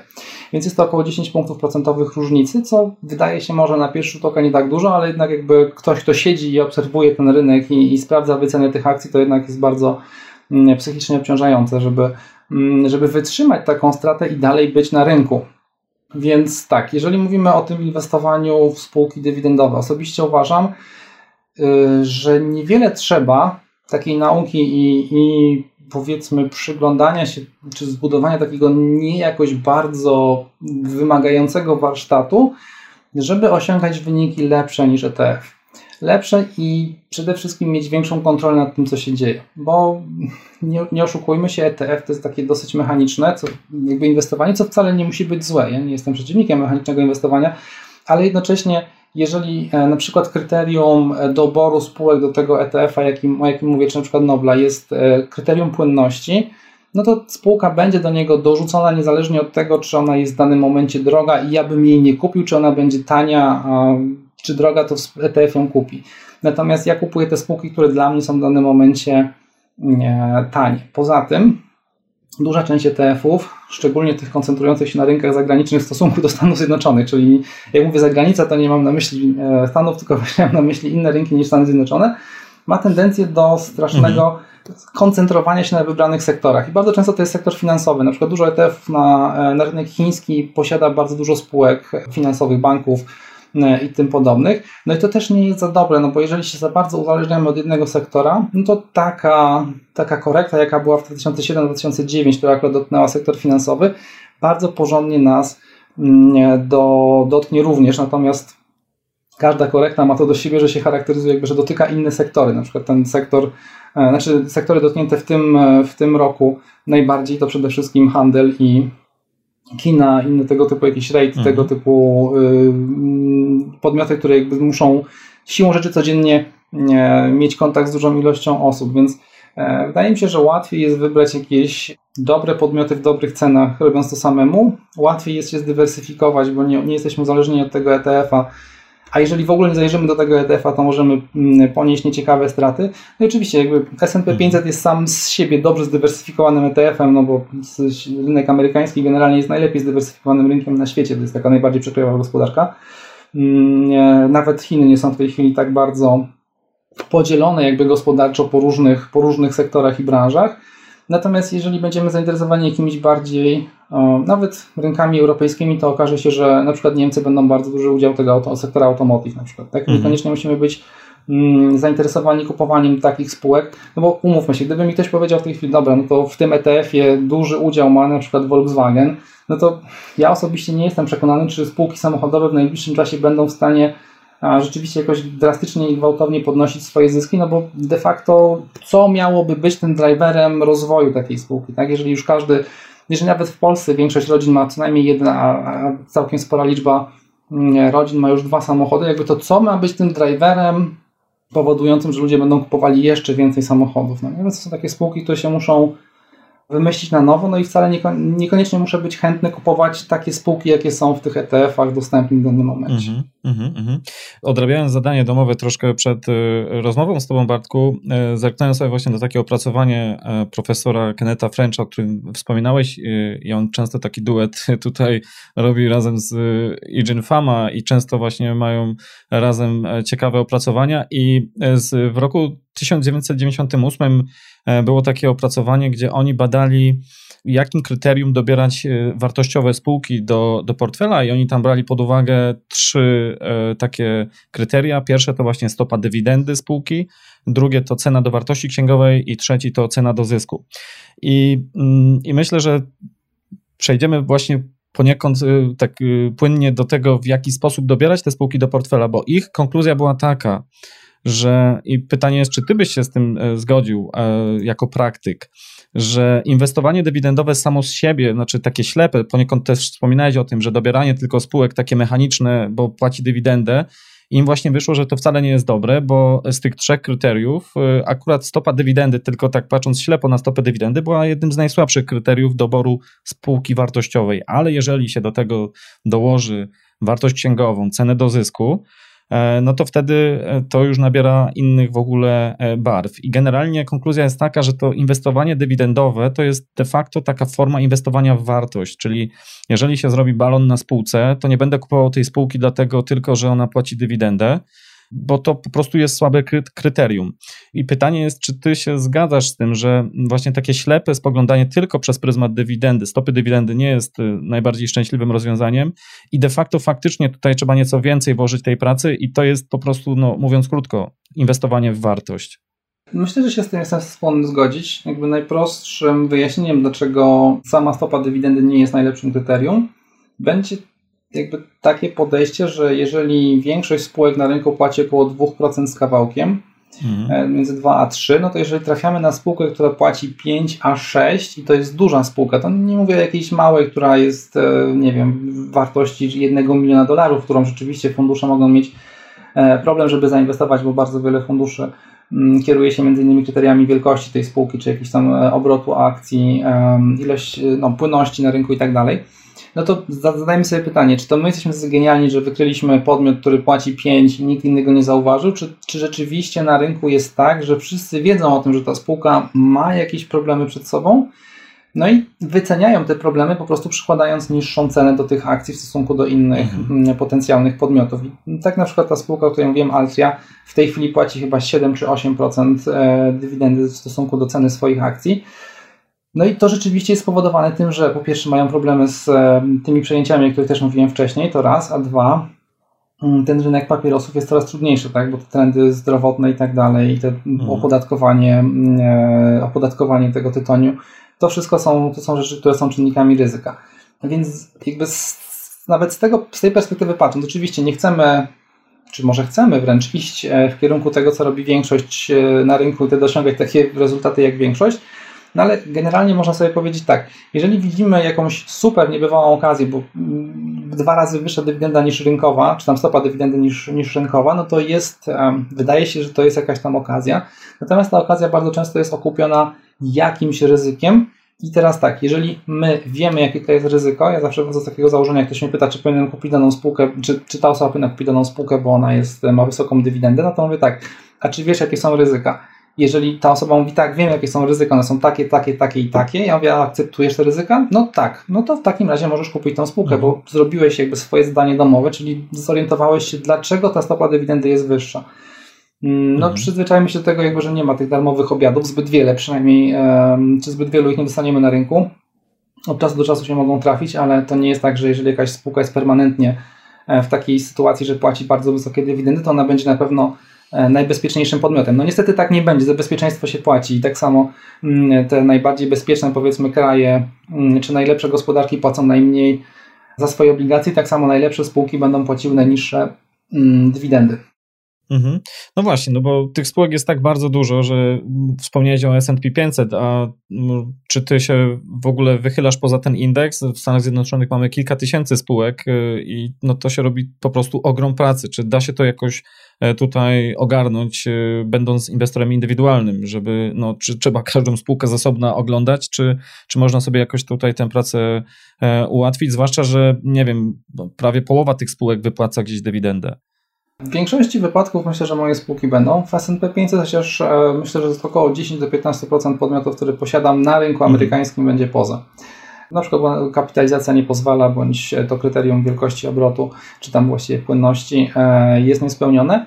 Mm, dla S&P 500 na przykład dla mnie to kryterium płynności nie jest dużym problemem, no bo mm, umówmy się na razie przynajmniej jeszcze, oczywiście na dzień dzisiejszy, być może jutro będzie inaczej, nie mam tylu, tylu środków, żeby. Dla mnie takim kryterium powiedzmy wejścia w spółkę jest ta kapitalizacja rzędu około 10 miliardów dolarów. Mm, mhm. Więc e, mój, nie mam takiego problemu, żebym ja jako inwestor był w stanie wyczerpać e, płynność dzienną, nawet już nie mówiąc o jakiejś dłuższej na danym podmiocie, więc mnie takie kryterium trochę mniej dotyczy. Mm, natomiast e, jednak w większości wypadków tych dobrych podmiotów, które są bardzo długo na rynku, no zdecydowanie prędzej czy później trafia do S&P 500, to też chyba pokazuje, że że te spółki po prostu są dobre, że są, są dobre, dobre jakościowo. I jeszcze może wracając na sekundę do tych poprzednich kryteriów, wychodzę z. Aha, bo jeszcze pytałeś, przepraszam, jeszcze pytałeś o tym, czy da się w tym połapać. E, tak, właśnie dzięki tym, tym pozostałym kryteriom, generalnie, jeżeli chodzi o ilość spółek, które ja analizuję w ciągu miesiąca, to nie ma ich aż tak dużo dziwo. Mm, ja się koncentruję na liście tak zwanej CCC, czyli e, to jest, to jest taka lista robiona swego czasu przez Davida Fisha w tej chwili można znaleźć, e, znaleźć kontynuatorów tej pracy na, na Seeking Alpha na przykład. E, teraz prowadzi tą listę Justin Law, jeżeli dobrze pamiętam. To jest lista 800 z kawałkiem podmiotów, które w, płacą tą dywidendę teraz wyższą od minimum 5 lat, później druga grupa od, 5, od 10 lat i kolejna od co najmniej bodajże 25 lat. I to są podmioty, które, jakby z których zaczynam wybierać, więc już mhm. tych kilku tysięcy spółek, które są na rynku amerykańskim, ja tą swoją analizę ograniczam do tych spółek do, do powiedzmy niecałego tysiąca, co dalej się wydaje, no okej, okay, poświęć nawet 10 minut na tysiąc spółek i to już jest na, na każdą z tysiąca spółek i to już robi gigantyczna praca. No ale jeszcze sobie filtruję te, te kryteria doboru. E, jednym ze wskaźników, o których Ty mówiłeś, czyli cena do zysku. Ja osobiście nie korzystam z e, tego kryterium wartości księgowej, dlatego że ono jest bardziej hmm, skomplikowane i trochę trudniej jest przyłożyć to e, kryterium do spółek. To znaczy, e, jakby będzie większa różnorodność e, spółek, które hmm, będą mogły odbiegać od takiego standardowego, czyli nie, może, może inaczej. Jeżeli jestem w stanie powiedzieć, że nie chcę płacić za spółkę więcej niż dwudziestokrotności jej zysku, to jest takie w miarę ok kryterium, bo ono mówi, ok, nie chcę zapłacić za drogo. No ale teraz pytanie, czy jeżeli powiem, nie chcę płacić więcej za spółkę niż wynosi na przykład dwukrotność całego majątku, mhm. to czy to jest dobre kryterium, czy to jest złe kryterium? No bo są spółki takie jak na przykład spółki kolejowe, które muszą zainwestować gigantyczne pieniądze w tabor kolejowy. W, w, często jest to tak, że te, te, spółki wręcz jakby kładą własne tory i one mogą z nich korzystać. Czyli ta infrastruktura, z której oni korzystają, jest ich własnością. No i siłą rzeczy, przez to, że wagon kolejowy kosztuje tyle, ile kosztuje, no to on się nie spłaci w ciągu roku. Nawet jeżeli spółka ma duże marże. Natomiast jeżeli mówimy o spółkach z branży IT, tak, czyli takiej dosyć bliskiej nam, no to kupno komputera, nawet jeżeli to będzie jakiś Mac i, i produkowanie na nim jakiegoś dobrego programowania powoduje, że ten Mac się spłaci chwilę w rok, jak nie szybciej.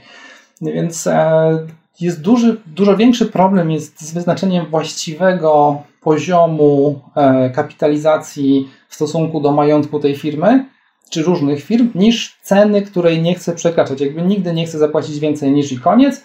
I, I, to jest dla mnie proste. Jakby nie, nie będzie tu zależało od tego, jaka to, jest, jaka to jest branża, czy to będzie finansowa, czy to będzie jakaś produkcyjna, czy to będą rejty, mm, czy to będą, e, nie wiem, jakieś napoje i tak dalej, mhm. Mm, czy sklepy wielkopowierzchniowe. To nie będzie miało to znaczenia.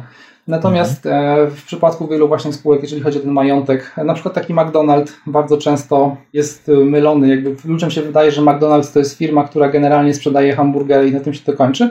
A tak naprawdę to jest jeden z największych e, posiadaczy nieruchomości na całym świecie, bo właściwie te umowy, które oni konstruują są tak, są, są tak sporządzone, że Mm, że to McDonald's jest właścicielem działki tej nieruchomości, którą bardzo często ktoś od niego wynajmuje, po prostu prowadząc tam swój lokal franczyzowy. Nie? Więc jakby mhm. mm, trzeba bardzo dokładnie przeanalizować tak od bebechów ten biznes, żeby zrozumieć, co tam siedzi i jak, to, jak właściwie do tego przyłożyć to, to prawidłowe kryterium jakby tego majątku, które ona ma w stosunku do ceny, którą muszę zapłacić. Ja z kolei mhm. też lubię inwestować w spółki, które mi się wydają bezpieczne i to, to, to kryterium bezpieczeństwa to będzie E, dla mnie poziom zadłużenia spółki. To znaczy, jeżeli spółka jest nadmiernie zadłużona, to jakby nie jest złe i, i jakby też ja jestem trochę taki, że tak się wyrażę, starej daty zarządzającym, czy starej daty e, dyrektorem finansowym, o tak bym powiedział. Dzisiaj bym został wywalony z każdej, z każdej spółki, której bym chciał być e, mm, człowiekiem od finansów, bo coraz e, mniejsze znaczenie przywiązuje się takiemu kryterium właśnie jak e, na przykład pokrycie E, odsetek zyskiem, czy, czy inne tego typu kryteria bezpieczeństwa, które mówią, że spółka nie jest nadmiernie zadłużona, przechodzi się do, do zarządzania tak, tak zwanego JIT, czyli Just in Time, tak, więc właściwie powoduje to, że rentowność tych podmiotów, o których mówimy, które jakby idą w tym, w tym kierunku tego nowego sposobu zarządzania, jest bardzo wysoka, ale też jest bardzo, te spółki są bardzo podatne na wszystkie, e, wszystkie zakłócenia produkcji, wszystkie zakłócenia, które mogą wystąpić na przykład makroekonomiczne. I teraz spółki, które śpią na pieniądzach, za co są bardzo często krytykowane, typu, nie wiem, Apple na przykład, czy Microsoft, to są dwa przykłady, czy Amazon, no Amazon chyba nie śpi na pieniądzach, ale, ale Facebook, um, które są krytykowane za to, że mają tych, tych zasobów gotówkowych bardzo dużo. Te spółki zdecydowanie łatwiej przetrwają jakiekolwiek kryzysy niż spółki, które że tak powiem, dowożą to wszystko tak jakby ledwo, ledwo, tak jakbyśmy na to spojrzeli na te finanse E, że wystarcza im dokładnie tyle, żeby zapłacić odsetki, dokładnie tyle, żeby, żeby zapłacić kontrahentom, ale jak coś się stanie, to zaczynają być kłopoty. Mhm. Więc e, mhm. dla mnie to kryterium bezpieczeństwa jest istotne, więc staram się wybierać takie spółki, które nie są nadmiernie zadłużone. Mm, e, tak jak wspominałem, też takie, które mają udokumentowaną historię tych minimum 10 lat podnoszenia tej dywidendy.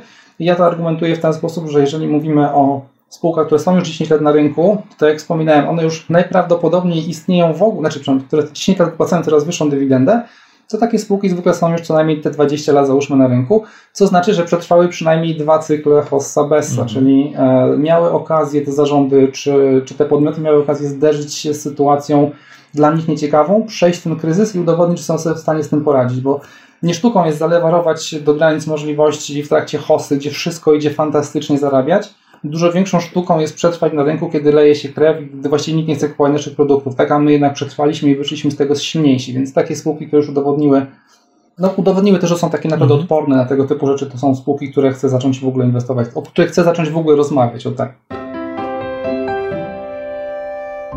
A powiedz mi, czy ten proces decyzyjny, e, proces selekcji tych spółek, e, jak i również ten e, proces wyjścia ewentualnie z inwestycji w daną spółkę, czy Da się to wszystko ubrać w taki szereg y, jednoznacznych reguł, czy mówiąc zupełnie wprost w algorytm, tak żeby to zautomatyzować. Nie tylko z pobudek takich, że ktoś jest po prostu leniwy, chociaż pewnie wielu programistów pierwsze o czym myśli to, żeby sobie coś zautomatyzować, ale po prostu, żeby zrobić ten, e, czy uczynić ten cały proces decyzyjny bardziej obiektywnym. Zresztą nie bez powodu e, też Daniel Kahneman, który dużo tutaj bada badał e, rzeczy związanych z finansami behawioralnymi. On twierdzi, że właśnie taki proces, który jest e, ubrany, decyzyjny w, w zbiór reguł jest czymś dobrym, ponieważ no, jesteśmy emocjonalni, mamy swoje emocje, jednak y, no, nie jest tak łatwo tutaj podejmować te decyzje, bo możemy te decyzje podejmować zupełnie e, inaczej, tylko ze względu na to, że nie wiem, jesteśmy pod wpływem jakichś silnych y, bodźców emocjonalnych. Czy Twoim zdaniem dałoby się to jakoś faktycznie ubrać w algorytm, który by w prosty sposób filtrował nam i mówił: OK, inwestuj w to, a tego się pozbądź z portfela? Myślę, że e, większość e, kryteriów, o których ja mówię, dałoby się w ten sposób ubrać. Natomiast ja jeszcze w swoim e, takim kryterium mm, lubię dołożyć rzeczy, które są trudno kwantyfikowalne, czyli jakby trudne do, do takiego łatwego powiedzenia tak lub nie, albo dodania jednego punktu bądź zero punktów z perspektywy maszyny. Oczywiście, bo z perspektywy człowieka to jest proste. I to, to kryterium moje to jest takie, czy ja znam dany produkt.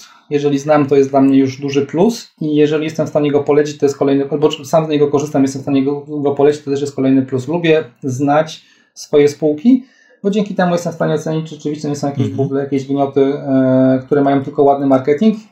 Jasne, jakby ładny marketing jest spoko, ja na przykład w życiu nie zainwestowałbym w spółki modowe, bo kompletnie tego nie rozumiem. Nie rozumiem tych kryteriów, które jakby mogą, mogą się tam pojawiać. Pomimo tego, że jakby są ludzie, którzy, którzy kupują jakieś ciuchy, no ale ja tego nie jestem w stanie ogarnąć, więc e, mhm. nie mam też jakiejś marki, którą bym powiedział, ok, tak, ja muszę koniecznie chodzić w butach Adidasa, bo jak nie w Adidasa, to po prostu jest, nie wiem, ściema i, i straszne. Więc znajomość produktu dla mnie jest bardzo istotna i myślę, że to jest najtrudniejsze do skwantyfikowania przez taki automat, no, mm -hmm. no bo musiałby, musiałby wiedzieć, co my, jakby, jakie, z jakich produktów korzystamy i być może na tej podstawie mm, wyszukiwać spółki, ale oprócz tego znaczy ja mówię, dla, dla, człowieka to jest bardzo proste, bo to jest tak lub nie znam, tak nie, mhm. albo polecam, tak nie, dziękuję bardzo. Mhm. Oczywiście siłą rzeczy nie wszystkie spółki na przykład są wyznaczone jestem w stanie znać czy polecać, no bo, bo jakieś lokalne sieci aptek, to jak Walgreensa, no nie jestem w stanie e, powiedzieć, że codziennie sobie latam do Nowego Jorku, żeby sobie kupić, nie wiem, środek na, na przeziębienie czy coś w tym rodzaju, to jest nierealne, e, przynajmniej jeszcze na razie ale to jest dla mnie istotny, istotny kryterium. Natomiast mam bardzo proste kryterium wyjścia i to jest e, kryterium, którego ja się bardzo mocno trzymam i uważam, że w systemie, który, którym jest ten system dywidendowy, to jest chyba największa wartość, takie naprawdę super proste i kwantyfikowalne kryterium, czyli czy spółka ścięła dywidendę, znaczy inaczej, czy spółka płaci dalej coraz wyższą dywidendę. Tak, ok, kontynuuję inwestycje, nie, dziękuję, do widzenia, żegnam się z tą mhm. spółką, i staram się to robić e, wręcz mechanicznie, automatycznie, nawet się nie zastanawiając nad tym, czy to jest e, jedyny, jakby jedyny, jedynym powodem, dla którego mogę zaakceptować to, że spółka chciała dywidendę i to jest jakby już ustaliłem sobie już wcześniej, to jest w danym momencie zalecenie regulatora. Bo jakby u, mhm. uważam, że w tym momencie to nie jest wina spółki, że ona tej dywidendy nie wypłaci, tak? Czyli na przykład gdybym jakoś był gigantycznym zwolennikiem PZU i PZU w tym roku nie wypłaci dywidendy, bo KNF zalecał spółkom finansowym zatrzymanie tego zysku z tego roku no, dla celów bezpieczeństwa związanych w ogóle z COVID-em. I to nie jest tak, że PZU przyszło i powiedział, dobra, słuchajcie, no pff, sytuacja jest ciężka, nie jesteśmy w stanie sobie poradzić, odszkodowania urosły do takich poziomów, że no po prostu sorry, mm. tylko to jest zalecenie regulatora i ta spółka no niewiele może do tego, e, no niewiele może zrobić, tak jasno może się postawić, ale to nigdy nie jest, e, nigdy nie jest dobre, żeby z regulatorem walczyć, więc to jest taka jedyna sytuacja, kiedy jestem w stanie powiedzieć, ok, zobaczę, dlaczego ta spółka nie płaci tej dywidendy albo obcięła, albo wstrzymała. Jeżeli to jest jakikolwiek inny powód niż to, że to jest zalecenie regulatora, no to mówię tej spółce dziękuję, do widzenia. Mhm. E, jak pokazuje historia, bardzo wiele spółek, które cięło wcześniej dywidendę, następnie po latach wracało do wypłaty tej dywidendy, raz, że nie drugi raz tą dywidendę, bo to się, to się bardzo często zdarza. Sztandarowym przykładem jest GE, o którym wcześniej mówiłem. Ale BP też nie tak dawno, znaczy jakby cięło mhm. najpierw e, po tym wylewie w 2014 roku, po tej katastrofie w, e, w Zatoce Meksykańskiej e, i w tej chwili zdaje się, że już nie podnosi, a nie wiadomo, czy znowu nie obetnie dywidendy. Więc generalnie jest tak, że jak spółka już mhm. raz obcięła dywidendę, to bardzo ciężko jest jej powrócić do tego wypłacania. Kurs to odzwierciedla. Nawet jeżeli później powraca do tego wypłacania, to bardzo długi czas musimy czekać, aż, aż nadgoni mm, aż nadgoni ten poziom, który który był parę, paręnaście lat wcześniej, e, przed, e, znaczy no, w momencie, w którym spółka cięła dywidendy. No i teraz drugie pytanie, na które właśnie mm, ludzie dosyć często, bardzo mnie dziwią osoby, które mówią, ok, mam ten, tą jedno kryterium wyjścia, w systemie dywidendowym jest jedno jedyne, cięcie dywidendy. Ale taka osoba mówi, nie, no dobra, to ja najpierw przeanalizuję, zobaczę dlaczego, co się stało, być może to rzeczywiście nie jest, nawet jeżeli to jest cięcie powiedzmy nie, nie wynikające z tego, z tych, od, od tych jakby zaleceń regulatora, to ja sprawdzę, przeanalizuję tą sytuację, zastanowię się, czy to nie będzie lepszy podmiot po tym. No i moje pytanie jest takie, w ogóle e, w jakim celu to robić? To znaczy, jeżeli mam do wyboru dwie spółki, które robią dokładnie to samo, jedna płaci coraz wyższą dywidendę, a druga tą dywidendę zaczyna ciąć i mamy dokładnie takie same warunki rynkowe, na przykład COVID i w takim samym stopniu te spółki są dotknięte tą, tą, tym kryterium dywidendowym, no to pytanie jest takie, no która spółka jest lepsza? Mhm. No ta, która otrzymuje tą dywidendę, bo jest w stanie to zrobić. Jakby jej sytuacja na rynku jest taka, że ona jest w stanie to zrobić. Więc pytanie, czy jakikolwiek sens dla mnie jako dla inwestora ma próbowanie jest, ma, ma próba odrobienia tych strat na gorszej spółce, bo jakby zostając ze spółką, która ścięła z powodów biznesowych dywidendę, ja świadomie wybieram gorszy podmiot. Świadomie wybieram podmiot, który po pierwsze na starcie płaci mi mniej, więc e, siłą rzeczy kurs musi za chwilę wzrosnąć bardziej niż tej drugiej spółki, która cały czas wypłaca dywidendę, żeby nadrobić tą, tą różnicę. No ale po drugie, świadomie wybieram podmiot, który ma gorszą sytuację.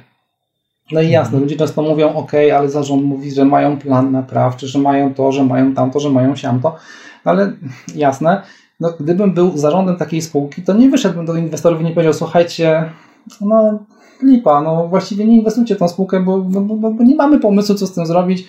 No pewnie, że będę opowiadał wszystkie możliwe e, jakieś sztuczki psychologiczne stosował, czy, czy opowieści z, o tym, jak to będzie wspaniale już teraz, jak my tą dywidendę obetniemy. No niestety bardzo rzadko tak jest. Jakby mhm. z, całą, całą sympatią i z całym zrozumieniem tego, że, że bardzo ciężko jest przyjąć e, straty, szczególnie w strategii, która zakłada rzeczywiście bardzo rzadkie wyrzucanie akcji. No ale jednak e, w mojej ocenie taki, taki naprawdę bardzo mechaniczny punkt wyjścia właśnie pozbawia nas tego, ok, dobra, emocje emocjami, mało kto chce zaakceptować tą stratę, więc jakby dodatkowo wyrzucenie takie ręczne za jakiś czas, że my sobie przeanalizujemy tą spółkę, i na podstawie tego, co zarząd powiedział, uznamy, nie, okay, to jednak nie ma sensu, to jest, to jest trudne. Dużo więcej osób będzie szukało tych pozytywów wypowiedzi zarządu tylko po to, żeby dzisiaj uniknąć tego, tego, tego bólu, tej straty. Tak? Mhm. Dużo łatwiej nam jest doszukiwać się pozytywów i, i powodów, dla których powinniśmy zostać z tą, z tą spółką. Więc e, to jest taka największa mechanizacja czy automatyzacja tego, tego, tej strategii dywidendowej. Tak. Mhm. E, jeszcze za chwilę wrócę sobie do tych kwestii takich czysto psychologicznych, emocjonalnych związanych z inwestowaniem. Natomiast tutaj Łukasz zapytał, co oznacza, że e, spółka płaci coraz wyższą dywidendę? Czy co też oznacza w detalach to, że jest cięcie dywidendy. Czy to znaczy, że spółka zaprzestaje całkowitej wypłaty dywidendy, czy też po prostu na przykład nie podwyższa jej albo po prostu ją e, obcina i po prostu wypłaca mniejszą dywidendę? Jak to rozumieć? No tak, to jest właściwie z jednej strony dosyć, wydaje się, proste pytanie, a z drugiej strony no, ma dużo takich niuansów, więc Coraz wyższa dywidenda w moim, moim jakby inwestowaniu oznacza to, że rok do roku suma wypłacona w danym roku dywidend przez spółkę musi być wyższa niż, niż w poprzednim. Tak? Czyli mhm. w 2020 roku spodziewam się, że spółka ABC, w którą zainwestowałem, zapłaci mi co najmniej jednego centa więcej niż w 2019 roku. No i to jest. Czyli to jest kwotowo. Mm, to jest kwotowo, tak, jak najbardziej mhm. to jest kwotowo, czyli to jest ilość gotówki, która do mnie wpływa w formie dywidendy przy czym jakby nie uwzględniam czegoś takiego jak specjalne dywidendy, bo spółki czasami e, właśnie generują jakiś dodatkowy nadmiar gotówki i przez ileś tam lat sobie odłożyły poduszkę finansową, nie mają co z tym zrobić i nagle dochodzi do tego, że, że spółka wypłaca specjalną dywidendę. No i teraz, jeżeli w 2020 dostałbym załóżmy 100 dolarów od spółki, w tym 10 dolarów specjalnej dywidendy, w 2019 dostałbym tych dolarów tylko, na, nie wiem, załóżmy 80, a w 2021 już 95, bo nie byłoby tej dziesiątki, e, dziesiątki specjalnej dywidendy, no to jakby nie,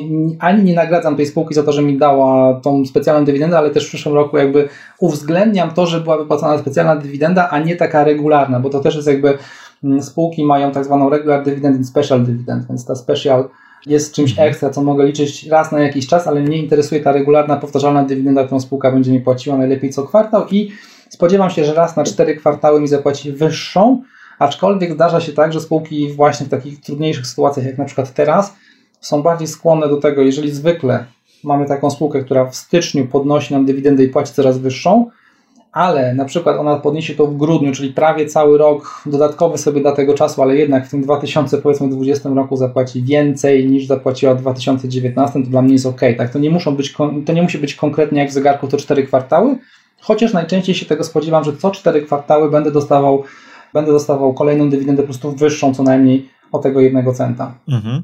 A powiedz mi, ile taki dobrze zdywersyfikowany portfel dywidendowy powinien zawierać spółek, takie powiedzmy minimum z perspektywy inwestora indywidualnego? No i to jest znowu trudne pytanie, na które nie ma takiej jednoznacznej odpowiedzi. Znaczy, w, przyjmuje się, że dobrze zdywersyfikowany portfel powinien, za, no, powinien posiadać co najmniej 20 spółek. Mm, mhm. Ja jestem w stanie się z tym zgodzić, e, że 20 to jest taki dobry, dobry punkt startowy. Z tym, że też należy mieć na uwadze to, że e, nie powinniśmy tylko iść w kierunku różnych spółek, ale różnych spółek w różnych branżach, w różnych sektorach i mhm. bardzo sensowne często jest dla mnie również dywersyfikacja pomiędzy różnymi krajami. Dodatkowo te, te kursy walutowe i zmiany ceny walut dosyć, e, dosyć korzystnie potrafią wpłynąć e, w dłuższej perspektywie. Jesteśmy w stanie dosyć korzystnie dla siebie, jesteśmy w stanie to wykorzystać w bardzo pozytywny dla siebie sposób, o tak, więc mhm. 20 i więcej, no ja osobiście w tej chwili mam coś ponad 60 par różnych podmiotów. Mhm. Stąd też między innymi narodziło się potrzeba e, jakiegoś automatyzacji zarządzania tym, więc stąd też wracamy do tego początku mojego programowania, czyli mhm. pisanie mhm. własnych narzędzi, które mi usprawniają trochę pracę i zarządzanie tym, co mam. Mhm. Z tego co wiem, między innymi oprogramowanie, które ułatwia też rozliczanie podatków, tak? Tak, to też. Bo tu jest kwestia też y, dość skomplikowana. Dojdziemy jeszcze sobie do tych kwestii podatkowych, ale jakie jeszcze masz narzędzia? Czy to są narzędzia tylko dla ciebie, do twojego prywatnego użytku, czy to są narzędzia, które udostępniasz gdzieś publicznie? Jeżeli chodzi o nasze narzędzie, to głównie udostępniamy to do rozliczeń podatkowych. E, mhm. Pozostałe dosyć często piszę sam dla siebie. Ja nie mam takiego zacięcia jak ty, żeby frontowo to dobrze wyglądało, więc e, być ja może kiedyś będziesz miał. Okej, okay, to, to musisz mi dać tipy, jak ty to robisz w takim razie, że twoje programy wyglądają tak dobrze. E, ja dosyć często nawet przy konsolowych rzeczach pozostaję, więc mhm. to jest bardzo trudne, przypuszczam, dla takiego przeciętnego użytkownika, który w ogóle nie ma nic pojęcia o jakichś komendach i programowaniu, żeby, żeby sobie to ogarnąć. Więc dosyć często piszę to dla siebie, ale to też jest trochę tak, że jeżeli coś piszę dla siebie, potem udostępniam to jakiejś grupie znajomych, potem to gdzieś udostępnia się szerzej i później robi się z tego jakieś oprogramowanie dla większej, dla większej grupy osób. Mm, to jest takie, moim zdaniem, o tyle fajne, że właśnie wychodzi z moich własnych potrzeb i potem gdzieś naturalnie ewoluuje do tego, żeby, żeby, żeby się z tym podzielić z innymi. Więc y, na dzień dzisiejszy mam oprogramowanie, które pomaga mi zarządzać moimi pozycjami opcyjnymi, bo to też y, mhm. w momencie, kiedy zacząłem dość mocno optymalizować swój portfel, jeszcze stosuję taką trochę strategiczną alokację i dosyć często wykonuję pewne transakcje właśnie po to, żeby sobie zoptymalizować a to podatek, a to, mm, a to ceny nabycia, jeżeli wiem, że mogę to zrobić. Więc często jest tak, że mam jakieś akcje kupione nie wprost, jakby, że tak dosyć trudno jest wytłumaczyć, ale kupuję je z specjalnymi strategiami, potem dokupuję normalnie te akcje, więc muszę wiedzieć, jaka część tych akcji, na to, że, akcje jakby się liczy FIFO, nie? czyli mhm. pierwsze weszło, pierwsze wyszło, więc muszę wiedzieć, ile dokładnie konkretnie akcji kupiłem po takiej cenie, ile konkretnie akcji kupiłem po takiej cenie, do tego jeszcze dochodzi kurs walutowy, więc coś zaczyna robić skomplikowane, mhm. a jednocześnie Interactive, nawet pomimo tego, że jest fantastycznym, e, fantastycznym brokerem, który jakby udostępnia genialne narzędzia, to, to w gruncie rzeczy w takim najprostszym interfejsie pokazuje nam tylko i wyłącznie średnią cenę nabycia tych akcji. I niestety mhm. no, w tym wypadku już po, po iluś tam latach na rynku czasem sprzedaż takich akcji mogłaby być bardzo bolesna podatkowo, właśnie wywołać bardzo nieprzyjemny event podatkowy, czego muszę unikać. Mhm. A powiedz mi, czy poza portfelem tym takim dywidendowym, zbudowanym z akcji, czy jakieś inne klasy aktywów też masz, czy też wychodzisz z założenia, że nie wiem, jeżeli spółka zajmuje się na przykład wydobyciem złota, no to de facto tak jakbyś poniekąd inwestował również y, w kruszec. Czy też po prostu na sztywno kupujesz jakieś inne klasy aktywów, y, nie wiem, obligacje, właśnie metale szlachetne, czy towary, czy e, cokolwiek innego? Mm, to może tak, jak zacząłem w ogóle myśleć o tym, żeby inwestować, żeby utrzymywać się z rynku, to był już taki moment, gdzie na początku trochę orałem, że tak się parzy na Forexie, nawet nie najgorzej poszło, aczkolwiek mm. nie wiem, czy moja wątroba jest mi wdzięczna za te wszystkie stresy, które, e, które tam się odbywały. Więc w pewnym momencie przyjąłem sobie taki plan, ja bardzo lubię te stare czasy PRL-owskie, więc uznałem, że to będzie plan dziesięcioletni, że brzmi doskonale. Więc miałem taki pomysł, że ok, dobra, no to się teraz chcę utrzymywać e, z rynku, więc żeby się utrzymywać z rynku, no to potrzebuję mieć możliwość zapłacenia na przykład rachunku za telefon czy rachunku za prąd. I problemem w tym płaceniu rachunku będzie to, że żaden operator sieci komórkowej nie powie mi OK, to bardzo fajnie, że masz akcję e, na przykład, e, nie wiem, Johnson Johnsona, e, to daj nam te akcje i będzie spoko. No nie, jakby więc to, to nie wchodziło w rachubę, więc musiałem ustalić sobie jakiś sposób osiągania regularnych przepływów pieniężnych na rynku właśnie po to, żeby się, e, żeby się swobodnie i bez stresu utrzymać. No i jednym ze sposobów na to, ponieważ dywidendy były dosyć niskie, było wejście na rynek polskich obligacji, które w tym czasie były bardzo wysoko oprocentowane. W szczytowym momencie trzymałem obligacje spółek, które płaciły 14%. Mhm. Więc to była naturalna taka jakby suplementacja tego dochodu dywidendowego w tych pierwszych latach, e, takim dochodem właściwie z, z kuponów obligacyjnych. W chwili obecnej również inwestuję w obligacje, chociaż już coraz rzadziej. Jakby tego całego portfela polskich obligacji się pozbyłem już parę lat temu, nie mam już ani jednej. Znaczy na, na siłą rzeczy po prostu wygasał, wygasał, wygasał, a środki reinwestowałem mm. już um, na rynku amerykańskim. W tej chwili jeszcze czasami używam e, obligacji w momencie, kiedy nie widzę jakichś m, mm, naprawdę fajnych okazji na rynku akcyjnym. Ja mam mm. takie też podejście do inwestowania, że jeżeli widzę bardzo atrakcyjnie wycenioną spółkę, to jestem skłonny zainwestować z lekką dźwignią. Przy czym mhm. lekka dźwignia oznacza, że jeżeli mam 100 dolarów, to maksymalnie inwestuję 120. Więc to nie jest mhm. jakieś e, zabójcze forexowe wynalazki pod tytułem 1 do 100, ale jeżeli byśmy tak popatrzyli na nawet na dywidendę, no to jeżeli mamy 7, e, między 7 lat wystarczyłoby mi samej dywidendy, tak żeby spłacić całą, całą tą maksymalną dźwignię. Ale z drugiej strony, jeżeli nie widzę żadnej okazji, albo widzę bardzo słabe okazje, to nie inwestuję więcej niż połowę tego kapitału, który mi jakby wychodzi z dan danym miesiącu do zainwestowania, czyli który, który mam do zainwestowania. No i wtedy jestem skłonny użyć sobie jakichś innych instrumentów, w tym między innymi, jeżeli widzę okazję na obligacjach, to staram się trochę z tego skorzystać, bo jakby z tych czasów finansowych zostało mi w miarę niezłe oko do obligacji, dosyć, dosyć fajnie to dla mnie działa. Dodatkowo trochę wychodzę na rynek nieruchomościowy tu w Polsce, może głównie dlatego, że jedną nieruchomość odziedziczyłem, więc jakby się rzeczy e, tam jakieś tam przychody z najmu zaczęły się pojawiać z jakiegoś tam niewielkiego powodu, do, znaczy niewielkiego, e, niewielkiego udziału w tym portfelu e, zaczęły tam kontrybuować. No i teraz myślę o drugiej, czy nawet może jakiejś trzeciej nieruchomości, właśnie po to, żeby sobie trochę zdywersyfikować ten portfel, mhm. bo jednak no nie, nie czarujmy się, jasne, mm, jakby wierzę w to, co robię. Uważam, że giełda ma bardzo duży potencjał i potrafi bardzo dużo dać zarobić, ale jednocześnie w momencie, mm, w którym już mam tam wystarczająco duży kapitał jakby on spełnia moje oczekiwania, nie widzę nic złego w tym, żeby wyjść i spróbować zbudować strumień przychodów w innych miejscach, nawet jeżeli ten strumień przychodów, jeżeli nawet nie będę nigdy tak dobry w tym, powiedzmy, zarządzaniu, załóżmy nieruchomościami, jak w zarządzaniu swoim portfelem akcyjnym, to jednak jest to jakieś tam acykliczne potencjalnie działanie, które w przyszłości właśnie może pozwolić mi czerpać dochód w momencie, na przykład z rynku nieruchomości, w momencie, kiedy na rynku aktywnym będzie bardzo ciężko, albo w momencie, albo na odwrót, tak, czyli w momencie, kiedy na tym rynku nieruchomości będzie kiepsko i mi nie pójdzie, to ten rynek akcyjny powinien pozwolić mi się tego jakoś tam w miarę bezboleśnie wykaraskać. Mhm. Bartku, mam jeszcze takie pytanie właśnie odnośnie też takich aspektów psychologicznych i myślę, że to będzie takie ostatnie pytanie, takie ogólne, a później przejdziemy sobie do takiej bardziej e, praktycznej części, między innymi też e, odpowiadając na pytania słuchaczy i widzów. Natomiast pytanie jest takie.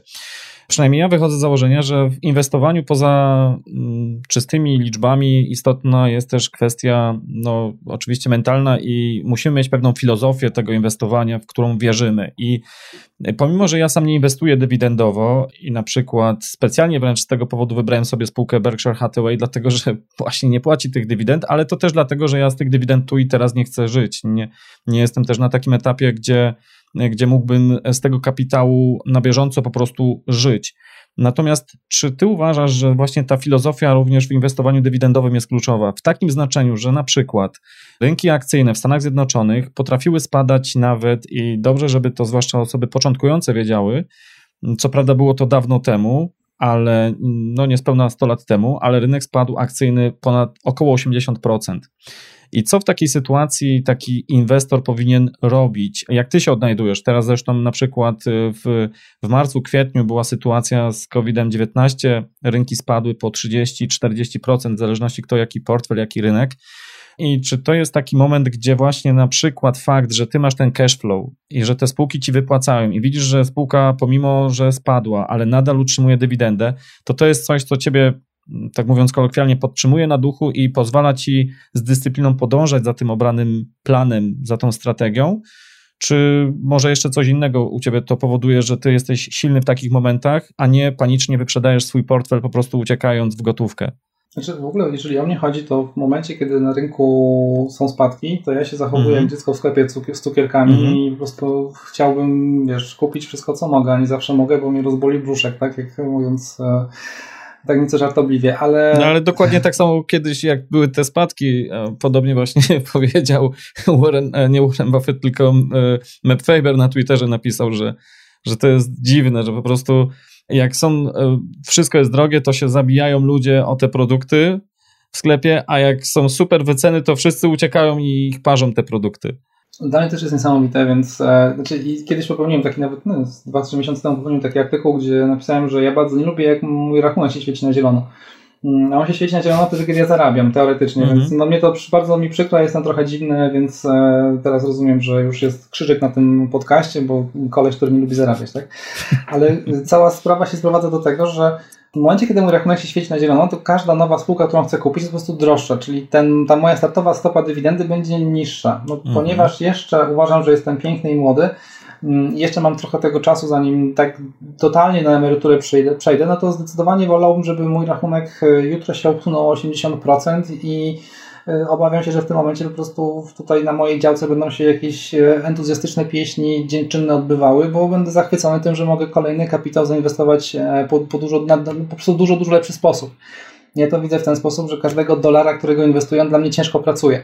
No i dlaczego ma ciężko pracować, skoro może bardzo ciężko pracować, albo wręcz super ciężko pracować? Niech, niech pracuje super ciężko, a nie jakoś tak, nie wiem, leni się. Więc e, im jest taniej na rynku, tym jest lepiej. I zdecydowanie ja wychodzę z takiego założenia, że jak są spadki na giełdzie, to ja jestem po prostu no, w siódmym niebie i tak powinno być, to jest fantastyczne. Mm, szczególnie, że jeżeli dobrałem dobre spółki, to one powinny przetrwać te spadki i, powinny dalej płacić coraz więcej. Jak pokazuje, jak pokazuje historia, rynek amerykański, jak zaczynałem tam inwestować i sprawdzałem sobie, jak się zachowywały mm, spółki w trakcie tego kryzysu 7-9, no to grubo ponad 500 spółek e, w trakcie tych, tego najgorszego krachu od nie wiem ilu dekad e, płaciło coraz wyższe dywidendy, więc mhm. jest to zdecydowanie osiągalne, da się to zrobić. No i teraz, jeżeli ja dostaję te strumienie gotówki ze swoich spółek, no to przede wszystkim e, kolejną zaletą spółek dywidendowych jest to, że nie muszę sprzedawać swoich akcji, żeby osiągać dochód. Nie? Więc jeżeli ja potrzebuję tego dochodu tu i teraz, no to mogę zdecydować, ok, na przykład w, w tym roku sobie nie wiem, ograniczę konsumpcję, więcej będę, więcej będę kupował tych spółek dywidendowych, albo jeżeli mam tych środków wystarczająco dużo, to po prostu będę, nie, będę te, te, te pieniądze inwestował coraz, e, znaczy coraz więcej spółek. To jest, to jest genialne dla mnie, bo tych okazji jest coraz więcej i coraz fajniejsze, więc jeżeli mogę prosić, gdzieś tam ktoś nas słucha taki władny, to żeby jednak w tym ta druga fala COVID-u przynajmniej na giełdzie się pojawiła, bo po co ma być tak drogo. Więc mhm. e, tak, z mojej perspektywy jest super, aczkolwiek zdaję sobie sprawę z tego, że nie, dla przeciętnego Kowalskiego to jest bardzo trudne do osiągnięcia. Że taki, taki spokój ducha i wręcz zadowolenie z tego, znaczy Część moich znajomych mówi tak, że no tak, dzisiaj ci pochwaliłem żonie, ile tam zarobiłem. No okej, okay. pytanie, czy przy spadkach chciałbyś się pochwalić żonie, ile teoretycznie ci wyparowało z tego portfela, tak? No myślę, mhm. że to jest jakby temat do przemilczenia. Tego się nie mówi żonie. Mhm. Ewentualnie mogłoby się to spotkać z mniejszym zrozumieniem niż z większym. Więc e, rozumiem, że przeciętny, szczególnie początkujący inwestor może mieć z tym problem. Natomiast jeżeli do, do, inwestowania podejdziemy jak do własnej firmy, no to właściwie można powiedzieć sobie tak, my kupujemy nie akcje, a środki produkcji. Te środki produkcji nam generują dochód. Więc jeżeli jestem posiadaczem, znaczy moja działalność gospodarcza polega na tym, żeby wozić ludzi. No i idę kupić małego busika, którego potrzebuję do tego, żeby zacząć przewozić tych ludzi, na przykład 5-10 osób mm, na jeden, na jeden kurs. No i de facto wchodząc do salonu i wyjeżdżając z niego samochodem, ten samochód traci na wartości 20%. Czy mhm. ktoś przy zdrowych zmysłach, mając środek produkcji i zarabiając na nim, sprzedałby ten samochód tylko dlatego, że właściwie on po minucie mhm. jest mniej warty niż był warty przed chwilą? No nie, no to byłoby absurdalne. I większość osób, które znam, które prowadzą swoją działalność gospodarczą, które prowadzą swoje biznesy, bardzo często, szczególnie małe biznesy, nie jest w stanie ich wycenić. Mam taki przykład e, ze znajomymi, mm, z trzema, właściwie teraz trzema, a wcześniej czterema paniami, które prowadziły przychodnie zdrowia w, w moim mieście i panie po dosłownie 15 latach pracy jedna z nich postanowiła przejść na emeryturę i poprosiła pozostałe, żeby wykupiły tą jej część e, biznesu. No i to jest wręcz fascynujące, że dopiero po 15 latach te panie zdecydowały się dowiedzieć, ile ich biznes kosztuje. Więc mhm. największym problemem, jaki mamy na rynku e, kapitałowym, jest to, że widzimy. E, widzimy w czasie rzeczywistym. Tak, dokładnie. Co minutę, co sekundę nam się wyceniają mhm. te aktywa, nie? I nagle się okazuje, że zaraz ta spółka jest warta o 10% mniej, bo takie sesje się mhm. zdarzają. No i dla niektórych to jest powód do powiedzenia, o okej, okay, nie, to ja już dziękuję, to już tego nie chcę kupić. Ale z mhm. drugiej strony, jakbyś widział, nie wiem, buty, książkę, cokolwiek, samochód, który chcesz kupić, albo w czasy, na które chcesz pojechać, one staniały 10%, no to nie jest dla ciebie powód, żeby wziął, nie, no to, to, nie, to ja tam nie jadę. No nie, no to wręcz w drugą mhm. stronę działa, tak? Więc okej, okay, no to, to może zamiast na tydzień pojadę na dwa, bo na przykład dzięki temu, że, że staniały, to mnie teraz stać na dwa tygodnie na wyjazd. Mhm. Więc to, mhm. samo, to samo podejście mm, stosuję na rynku ono się sprawdza i myślę, że, e, że jakby dla mnie takim, takim spokojem ducha jest to, że jak sobie pomyślę, no dobra, okej, okay, niech będzie, że stracę pracę, ale czy jeżeli ja stracę pracę, to to będzie dla mnie oznaczało, że ja przestanę myć zęby? Albo czy to będzie oznaczało, że ja przestanę się kąpać, albo że przestanę, e, nie wiem, pić kawę, albo że przestanę chodzić do fryzjera. No, z iluś usług nie zrezygnuję, tak? Jasne, pewnie mhm. z iluś zrezygnuję, ale nawet jeżeli przyjdzie najgorsza korekta na rynku, no to jest taka grupa produktów, z których siłą rzeczy nie zrezygnuję. Więc nawet mhm. jeżeli ograniczę po części, nie wiem, nie będę mył zębów dwa razy dziennie, załóżmy, a będę mył raz dziennie albo raz na dwa dni, bo będę chciał przyciąć e, na kosztach, to jednak po tym gorszym okresie dla danej spółki powinien przyjść taki, no już od, przy, powinno przyjść odbicie, tak? Czyli powinno się okazać, że jeżeli ta spółka oczywiście produkuje ten potrzebny, wartościowy produkt, usługę, to ona będzie miała dalej e, klientów i zbyt. Mhm. To przejdźmy sobie do tej takiej praktycznej części. Ja mam tutaj część swoich pytań, część też tutaj e, pytań, które się pojawiły w trakcie naszej rozmowy. Gdzie czerpać wiedzę, jeśli ktoś jest też tak zupełnie początkujący, a chciałby postawić swoje pierwsze kroki, to od czego powinien zacząć? Z jakich może serwisów, może z jakich ty usług, serwisów korzystasz, które mógłbyś e, tutaj polecić? I czy jest jakieś takie jedno miejsce, gdzie można po prostu kompleksową wiedzę zdobyć? Ja pewnie zachęcam wszystkich do tego, żeby odwiedzić naszego bloga usstocks.pl. Zawsze można trochę, trochę jakichś ciekawych rzeczy poczytać. -hmm. A tak e, na poważnie rzecz ujmując... Ale to jest na poważnie, także podlinkujemy to jeszcze dla osób, Dobra, które się boją. Reklama to, jest. E, nie, nie reklama, no, ludzie tego naprawdę szukają tego, więc, więc chodzi o to, żeby mieli właśnie dojście do tych e, źródeł informacji. No więc tak, zaczynamy od Twojego bloga. To jest taki dobry, mówisz, punkt startowy. Czy kompleksowy? Myślę, że tak, tym bardziej, że e, ostatnio na tym blogu e, też mam takiego kolegę, który chciał zacząć jakby inwestować i jakieś tam nadwyżki mm -hmm. razem z żoną uzgodnili, że będą, e, że będą przeznaczać na, na to, żeby właśnie pracowały na nich i prowadzimy tam taki portfel, ja to nazywam, nazwaliśmy sobie to roboczo portfelem rosnących dywidend. To jest portfel mojego kolegi, który ja tylko jakby doglądam. Ja mu zadaję pytania, bo de facto nie mam prawa mu doradzać, tak jeżeli chodzi o polskie mm -hmm. przepisy, więc jeżeli on coś sobie wybiera, to ja z nim zwykle dyskutuję te te wybory, bo to, to, to, chyba jest jedno z bardziej wartościowych e, jakby sposobów nauki, czyli zadać komuś pytanie, żeby on pomyślał nad odpowiedzią, niż, niż dawać mu tą gotową odpowiedź, bo to, to najmniej nas, myślę, uszy takich praktycznych rzeczy. Ale oprócz tego oczywiście zachęcam wszystkich. Seeking Alpha jest bardzo fajnym serwisem, na którym można sobie mm, znaleźć analizę spółek. Mhm. I co ważne, jakby dużo punktów widzenia. To nie jest prowadzone przez jednego analityka, tylko to jest prowadzone przez rzesze amerykańskich, głównie amerykańskich czy anglojęzycznych blogerów, którzy inwestują w Stanach. Więc ta wiedza o tych spółkach jest podana z bardzo różnych perspektyw, czasem lepiej, czasem gorzej. Mm, nie sugerowałbym się jakoś nadzwyczajnie opiniami tych osób, bo e, jeżeli by ktoś popatrzył na na wyniki, no to, to mógłby się zdziwić, ale generalnie daje nam to dużo, dużo informacji takich, mm, które powiedzmy nie widzimy, których nie widzimy tu w Polsce, więc to jest, to jest fajne miejsce na to, żeby zacząć. Mhm. TipsRank jest dosyć fajnym mm, portalem, gdzie analitycy jakby, mm, gdzie jest zebrana duża liczba analityków i wyciągnięta jakaś średnia z tych ocen wycen spółki, więc to też jest jakieś miejsce, w którym można mhm. E, poczytać, może mniej poczytać, a bardziej pooglądać, czy ludzie mm, teoretycznie z branży, czy specjaliści się spodziewają wzrostu czy spadku na danej spółce. I no oczywiście jednym z najlepszych źródeł informacji jest sama spółka, właściwie relacje inwestorskie tej spółki, mm, które można, do których się można dostać zawsze wpisując nazwę spółki, czy na przykład Coca-Cola plus fraza Investor Relations i, i zostaniemy przeniesieni na specjalną taką stronę dedykowaną przez, jakby prowadzoną przez tą spółkę, dedykowaną temu, żeby pokazać ją inwestorom, czy żeby pokazać, odpowiedzieć na pytania e, inwestorów, e, jakieś informacje finansowe, informacje mhm. o tym, jak ta spółka działa, prezentacje dotyczące spółki i tak dalej. Mhm. Ale ty tu wspominasz o, o takich źródłach, które dotyczą głównie właśnie rynku amerykańskiego.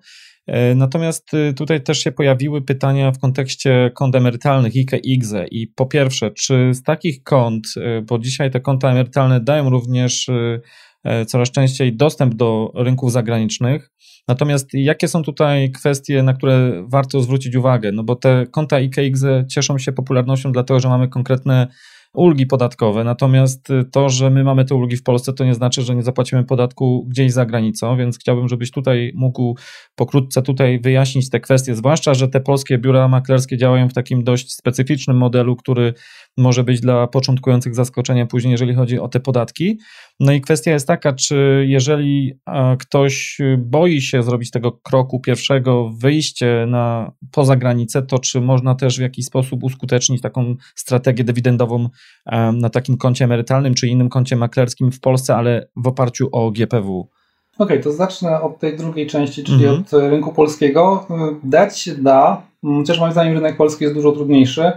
Mhm. Ja ze swojej strony A dlaczego? Na, mm, dlatego, że przede wszystkim mamy dużą, jak ja to nazywam, dzicz polityczną e, i to, co jest niedostępne w innych krajach, to jest normą u nas. To znaczy, mm, nie wyobrażam sobie w Stanach Zjednoczonych, żeby wyszedł Trump i powiedział: OK, e, to teraz Johnson Johnson e, będzie mm, produkował na przykład tory kolejowe, bo my ich potrzebujemy. Taka w Polsce to jest normalne i to po prostu tak wygląda.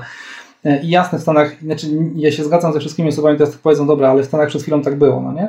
E, że Trump coś tam próbował wymusić na tych spółkach um, biotechnologicznych, tylko mu się nie mhm. udało, więc to też jest warte do zauważenia.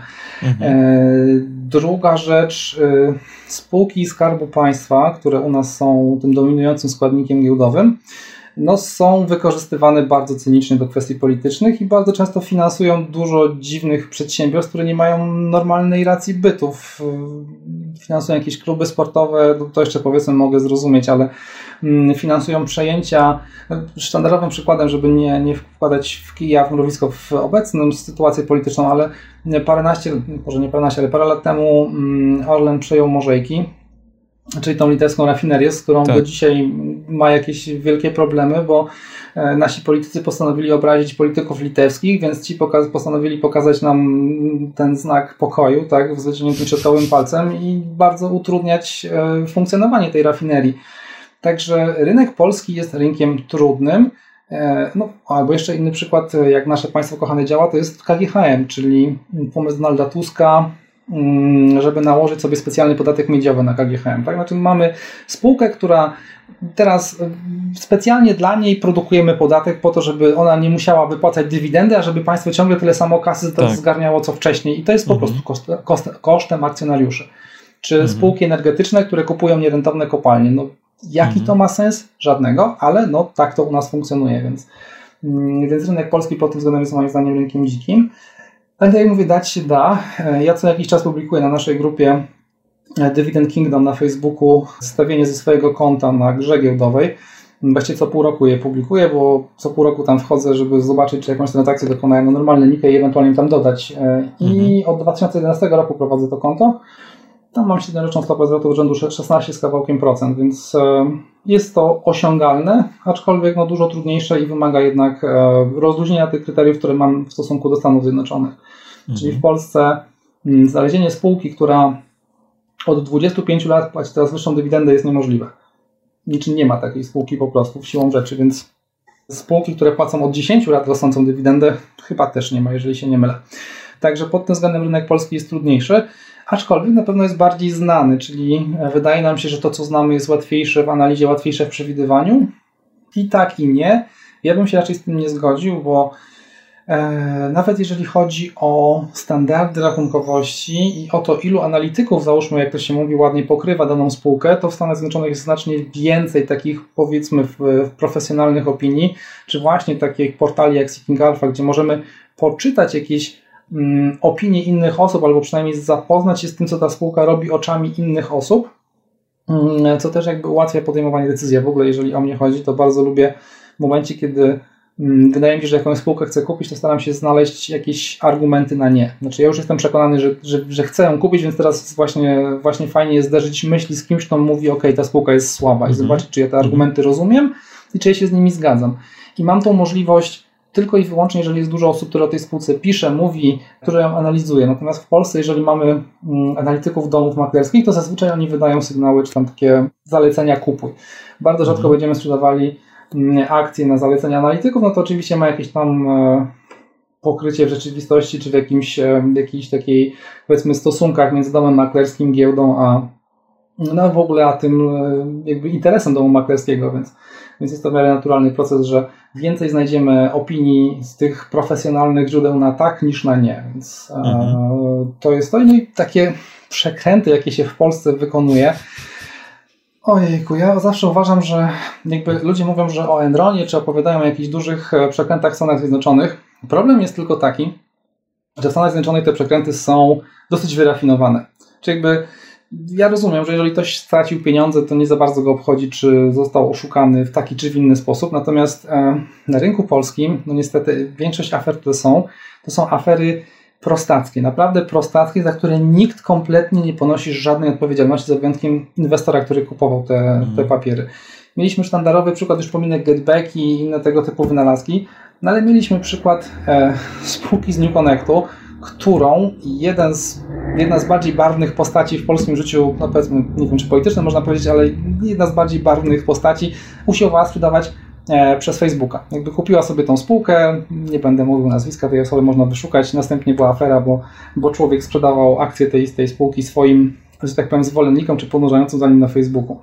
KNF się bardzo oburzył, Stowarzyszenie Inwestorów Indywidualnych się oburzyło, przy czym facet zaczął grozić wszystkim dookoła pozwami za to, że o co chodzi w ogóle, że przecież to jest mhm. normalne i naturalne. Mhm. Więc e, zdecydowanie polecam Stany Zjednoczone, zdecydowanie też dlatego, że jakby ten, ten otoczenie biznesowe jest sprzyjające, e, spółki mają mm, jakby w Stanach Zjednoczonych istnieje większe przyzwolenie na to, żeby te spółki rosły. U nas mhm. e, właściwie poza paroma podmiotami na rynku polskim nie ma takich E, spółek, które rzeczywiście osiągnęły jakiś duży sukces e, rynkowy. Rzeczywiście jest e, powiedzmy CD Projekt, jest jakiś LPP, mm, może CCC, jest parę podmiotów, które się wybiło, ale nadal to jest mało, jest dosyć dużo podmiotów takich państwowych. No i tak jak wspominaliśmy, te podmioty pod, lubią podejmować decyzje niekoniecznie zgodne z interesem akcjonariuszy. No a w Stanach Zjednoczonych jednak te spółki wychodzą poza Stany, znajdują nowe rynki zbytu, państwo przede wszystkim wspiera to, to wyjście, tak? czyli jakby Trump lecący do Chin bierze na pokład swojego samolotu całe multum e, przedstawicieli biznesu po to, żeby oni zrobili, dobili mhm. targu w tych Chinach. Zresztą wydaje mi się, że my mamy jako Polacy taką troszeczkę mentalność może to będzie kamyczek naszego ogródka, ale mamy taką mentalność, że lubimy, żeby nam ktoś coś ładnie powiedział, a czy my z nim ubijemy biznes, czy nie, to nas to już za bardzo nie obchodzi. Czyli wszyscy się ekscytują tym, że Trump wspomniał o jakimś tam wydarzeniu historycznym w Polsce, a zupełnie jakby pomijane jest to, że Trump po tym, jak wspomniał o tym wydarzeniu historycznym, to nam opnął jakiś złom e, z amerykańskiej armii, my za to przepłaciliśmy, ale jest odtrąbiony sukces, że ładnie powiedział. Mm, więc mhm. Amerykanie jakby mają to, to, ten biznes we krwi, bardzo mi się to podoba, że oni jadą wszędzie ubić biznes, więc jeżeli ktoś chce, żeby go pogłaskać po główce, to Amerykanie to zrobią, a następnie przedstawią mu rachunek za to, żeby, mm, żeby na tym dobrze wyjść, więc e, mhm. to jest takie rzeczywiście bardzo przedsiębiorcze e, podejście i takie wspierane przez państwo, wspierane przez ludzi i rozumiane jakby Amerykanie mają też bardzo duże tradycje inwestowania na giełdzie, tych rachunków giełdowych w Stanach Zjednoczonych jest multum. Tam zdaje się, że około 70 paru procent obywateli posiada ten rachunek maklerski w tej czy innej formie. W stosunku mhm. do, do, tego, co się dzieje w Polsce, jest znacznie mniejszy udział tych inwestorów indywidualnych, ale przez to, że tam inwestowanie jest takie powszechne, to też na spółkach wymusza konkurencję tego inwestora i wymusza pewne standardy, które u nas nie są normalne. Więc raportowanie spółek amerykańskich jest niesamowicie fantastyczne w stosunku do tego, co robią polskie spółki. Bartku, to jeszcze kwestie podatkowe, bo tutaj i zarazem w ramach kont emerytalnych, no bo ktoś, kto otwiera IKX chciałby te e, właśnie korzystać z tych e, korzyści podatkowych, ale inwestując za granicą, jakie tutaj go niespodzianki czekają. I jeżeli ktoś chciałby z kolei poza kontem emerytalnym, to jak z kolei tutaj te podatki wyglądają? Jakbyś tutaj mógł nakreślić ten temat podatkowy? Wiem, że sam w sobie on jest skomplikowany, moglibyśmy osobny live na ten temat zrobić, ale chociaż tak pobieżnie. Okej, okay, no to pokrótce, w większości wypadków, jeżeli będziemy inwestowali przez polskie e, domy maklerskie, to zapłacimy mm, ten podatek niestety wyższy niż, e, niż mhm. w Stanach, czyli zapłacimy zazwyczaj około 30% od dywidendy i to jest spowodowane tym, że polskie domy maklerskie po prostu inwestują poprzez rachunki maklerskie w innych domach maklerskich, najczęściej zagranicznych. Są pośrednikami jest, takimi, można tak, powiedzieć. Mhm. Dokładnie tak, czyli nasze środki po prostu trafiają na, na konto zbiorcze innego, u innego mm, maklera, no i to jest obłożone podatkiem, już nie, nie, nie wnikając dlaczego, to jest 30%. Mhm. E, z tego co słyszałem, mBank pracuje nad tym, żeby to zmienić. E, mBank jako jeden z nielicznych albo jedyny e, podmiot w Polsce udostępnia IKE z możliwością inwestowania za granicą. Nie wiem, czy Boś Bank czasami też nie, nie robi tego. Ma też za granicą. Mhm. Też no ma. właśnie, czyli, czyli również BOŚ. E, na razie ta stawka w mBanku też wynosi 30% e, dla Stanów Zjednoczonych, aczkolwiek można tego jakby też trochę próbować e, uniknąć przez inwestowanie na przykład w Wielkiej Brytanii w spółki amerykańskie notowane na brytyjskim parkiecie, wtedy mamy stawkę zdaje się, że zerową. Mm, mhm. Natomiast jednak co do zasady te konta IKE nie są super wyborem, jeżeli nam chodzi o same dywidendy. Natomiast dalej, jeżeli uważamy, że że jest duży potencjał tego, żeby te spółki rosły w mhm. czasie, jakby ich ceny ich akcji rosły, to dalej to konto IKE będzie super rozwiązanie, no bo w tym wypadku nie będziemy płacili zwiększonego podatku, czy tam większego podatku nie będziemy płacili od sprzedaży akcji, tak? Czyli jeżeli sobie je sprzedamy, mhm. to na koncie IKE nie będziemy w ogóle płacić podatku, jeżeli tam wybierzemy je zgodnie z zasadami, czyli jak osiągniemy wiek emerytalny, no, a na koncie X zapłacimy zryczałtowane 10% od tego, od tych zysków kapitałowych, więc to dalej jakby ma ręce i nogi, jest spoko.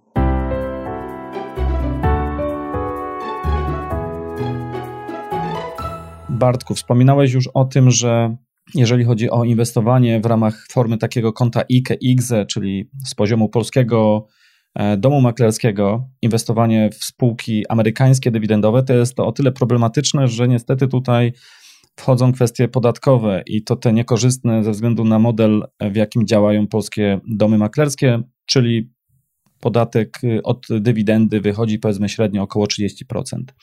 Natomiast pytanie moje jest takie zatem, czy o ile w takim razie w ramach IKX bezpośrednio w akcje amerykańskie, mm, akcje dywidendowe jest y, niezbyt korzystnie inwestować, to czy można tutaj jakoś ratować sytuację poprzez inwestowanie e, w formie ETF-ów, bo są ETF-y, które też dają ekspozycję właśnie stricte pod kątem spółek dywidendowych w Stanach Zjednoczonych. Czy właściwie z ETF-em to jest bardzo ciekawe pytanie, jeżeli chodzi o konto IKE, bo dopiero jak mi teraz je zadałeś, to sobie tak skojarzyłem, że przecież te nowe regulacje amerykańskie, nie amerykańskie, tylko unijne, mm, powodują, że ten prospekt musi być przetłumaczony, więc mówiąc szczerze, nie jestem pewien, ponieważ ja w ogóle z ETF-ów takich e, nie korzystam, a jak korzystam w interaktywie, to korzystam w ten sposób, że muszę sobie je zazwyczaj kupić przez opcję. Mm, więc nie wiem, czy na koncie IKE polskim byłyby dostępne takie typowe amerykańskie ETF-y. Oczywiście są jakieś europejskie odpowiedniki, mamy nawet mhm. na polskiej giełdzie znotowany jakiś ETF e na S&P 500. Mm, więc tu myślę, że jakaś możliwość, zakładając, że da się kupić ten ETF bez jakichś większych problemów, to myślę, że taka możliwość jest, aczkolwiek też trzeba by się było liczyć z tym, że mm, podatek od dywidendy od takiego ETF-u będzie dokładnie tak samo rozliczany jak podatek od dywidendy od zwykłych akcji. Czyli musielibyśmy się skoncentrować na jakimś ETF-ie, który tych dywidend nie wypłaca, tylko de facto je reinwestuje i, i to jest taki ETF trochę total return, tak? czyli właściwie ta, ta stopa zwrotu jest tylko i wyłącznie na zysku kapitałowym, no i wtedy mogłoby to mieć zdecydowanie większe ręce i nogi.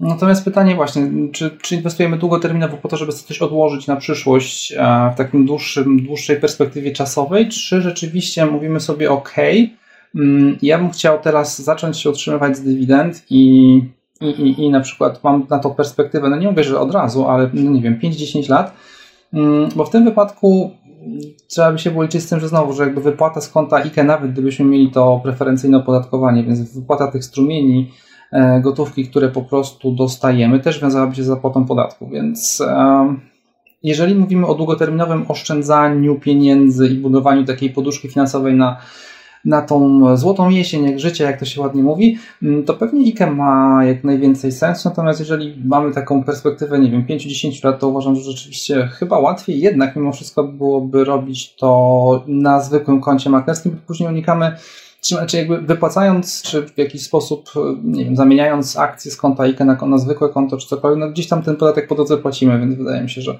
że w tym mhm. wypadku dla inwestora, który nie, nie planuje sprzedawać zbyt szybko swoich akcji, to, to zwykłe konto maklerskie jest jak najbardziej ok. I te 19% podatku, no jakkolwiek nie jest to jakoś przyjemne, no to powiedzmy sobie szczerze, mhm. da się z tym żyć. Okej, okay, Bartku, to ponieważ ja akurat w ETF-ach trochę, e, troszkę siedzę, to z tym podatkiem będzie tutaj kwestia taka, że jest dokładnie tak jak mówisz, czyli ja przepraszam, że wejdę na chwilę trochę w twoją rolę, Jak ale e, co do ETF-ów tylko dowiem. powiem tyle, że jeżeli są ETF-y, które są notowane na giełdach europejskich, a w ramach konta IKX tylko z takich, kont, e, takich ETF-ów możemy korzystać, bo nie możemy w żadnej mierze kupić tych ETF-ów, które są notowane na giełdach, amerykańsk e, giełdach amerykańskich. Zatem wtedy, zakładając przykładowo, że wystawcą ETF-a jest e, jakaś firma z Irlandii, to ta firma z Irlandii będzie musiała zapłacić podatek u źródła 15% w Stanach, i de facto nie ma znaczenia, czy, ten, czy ta dywidenda będzie akumulowana, czy wypłacona do nas, e, bo jeżeli będzie w ramach IKE to zrobione, no to wtedy e, tylko ten jedyny 15% podatek w Stanach Zjednoczonych będzie mm, zapłacony de facto przez wystawcę ETF-a, czyli nie przez nas. A jeżeli będzie akumulowany, no to i tak będzie akumulowany e, po tym potrąceniu 15%. Także to jest inna kwestia, dlatego że z punktu widzenia fiskusa amerykańskiego inwestorem wtedy nie jesteśmy my z imienia nazwiska, tylko ten wystawca ETF-a. I dlatego tak to funkcjonuje. Gdyby w ramach IKX był dostęp do mm, ETF-ów bezpośrednio notowanych na giełdzie w Ameryce, tak jak z akcjami, wówczas faktycznie w przypadku polskich domów maklerskich, przynajmniej w tym modelu, w którym one funkcjonują obecnie, wtedy też byłby 30% podatek. Także w tym kontekście można trochę tutaj coś ugrać, aczkolwiek tak jak też powiedziałeś, jest to tak naprawdę różnica tutaj, jeżeli chodzi o IGZE 4%, bo w ramach IGZE zapłacimy wtedy 15% podatku od dywidendy w Stanach Zjednoczonych. Na zwykłym koncie mm, poza IGZE, jeżeli mamy brokera zagranicznego, zapłacimy 19%, czyli zapłacimy 15% u źródła i dopłacimy 4% w, w Polsce. Okej, okay, to też fajna informacja, bo nie wiedziałem o tym, e, o tym, że to tak dokładnie działa. Dobrze się też czegoś dowiedzieć. Niestety podatki bywają tak zakręcone i tutaj ja oczywiście ten temat mocno spłociłem. E, tu jest mnóstwo niuansów i co gorsza to wszystko się zmienia w czasie, więc warto na te kwestie zwracać uwagę, ale tak jak mówię, to jest tylko tak y, bardzo pobieżnie. Kolejna kwestia, e, Bartku. E, wspominałeś tam o tym, że interesują Cię spółki, które wypłacają z roku na rok większe dywidendy. I oczywiście uwzględniamy takie spółki, które na przykład mamy takie spółki jak Coca-Cola, która ma bardzo dużą, długą historię dywidendową, ale czy brałeś pod uwagę w swoich analizach też takie spółki, które już być może po prostu nie istnieją na naszej giełdzie, na naszej giełdzie, mówię, na giełdzie amerykańskiej, natomiast y, ze względów takich, y, mm, żeby te wyliczenia były poprawne, żeby ta analiza była poprawna, czy starałeś się takie rzeczy uwzględniać? Ile było takich spółek przykładowo, które wypłacały dywidendy, a nagle później coś poszło nie tak i te spółki po prostu e, ginęły zupełnie e, z rynku? Tak, tylko dla, na, na koniec dodam, że w ramach samego indeksu SP 500 na przestrzeni e, niespełna 70 lat, pomimo że jest to SP 500, to przewinęło się prawie 2000 spółek. Oczywiście to nie znaczy, że tamte zbankrutowały, ale też jakaś część z tych spółek po prostu gdzieś tam poległa zupełnie. E, I chodzi o to, że jak dzisiaj spoglądamy na dzisiejsze spółki, to możemy nie mieć świadomości tego, ile jest spółek, y, które po prostu nie widzimy, bo, bo ich po prostu już nie ma. E, tak, jeżeli chodzi w ogóle o, o przykład S&P 500, to miałbym o tyle uwagę, że E, to jest generalnie komisja, która zatwierdza spółki. E, no oczywiście są jakieś kryteria, ale jednak e, ten, ten zmiana tego indeksu jest znaczy, może nie, że jakoś dramatycznie duża, ale generalnie się pojawi. To jest dosyć uznaniowe też przez komisję. Tam jest taki, taka możliwość jakby tego uznaniowego mm, włączenia bądź mhm. wyłączenia akcji. Mm, ale tak, generalnie jak najbardziej masz rację. Zresztą nawet e, mówiliśmy poprzednio o tych kryteriach wyjścia mm, i tym, dla mnie tym kryterium wyjścia jest spółka, która przestanie, czy jakby zakończenia inwestycji daną spółkę jest to, że ona przestaje albo nie, albo nie dywidendy, albo po prostu e, zupełnie przestaje płacić. Mm, więc takich przykładów jest dużo. No, jednym z bardziej znanych jest BP, e, ten GE, o którym też wspominałem ostatnio. E, Omega Healthcare jest też przykładem spółki, która mm, przestała płacić dywidendy, wznowiła dywidendy i w zasadzie mm, zdaje się po 10 czy 12 latach te dywidendy są na takim poziomie jak e, w momencie, kiedy spółka je poprzednio ucięła. Ale też są oczywiście spółki, które znikają z rynku. Znaczy może nie, nie w tak 100%, ale w sensie Kodak chyba też był spółką, która płaciła dywidendy, a która w tej chwili no, raz, że jest groszowo wyceniana, a dwa, że um, to jest zupełnie inna spółka niż kiedyś. Natomiast takich analiz, które sobie robiłem w ostatnie 15 lat, Największym zagrożeniem, bo nie chcę mówić, że nie będzie zagrożenia żadnego dla osoby, która inwestuje w spółki dywidendowe, bo to oczywiście byłaby bzdura i, i tu nie ma, nie ma co się oszukiwać, ale Mm, mniej więcej dwie trzecie spółek, które zniknęło, z, e, które płaciły co najmniej 10 lat i zniknęły, przepraszam, bo ja wtedy badałem około 12, bo na takie badanie trafiłem, może tak, mm, takie zestawienie. Mhm.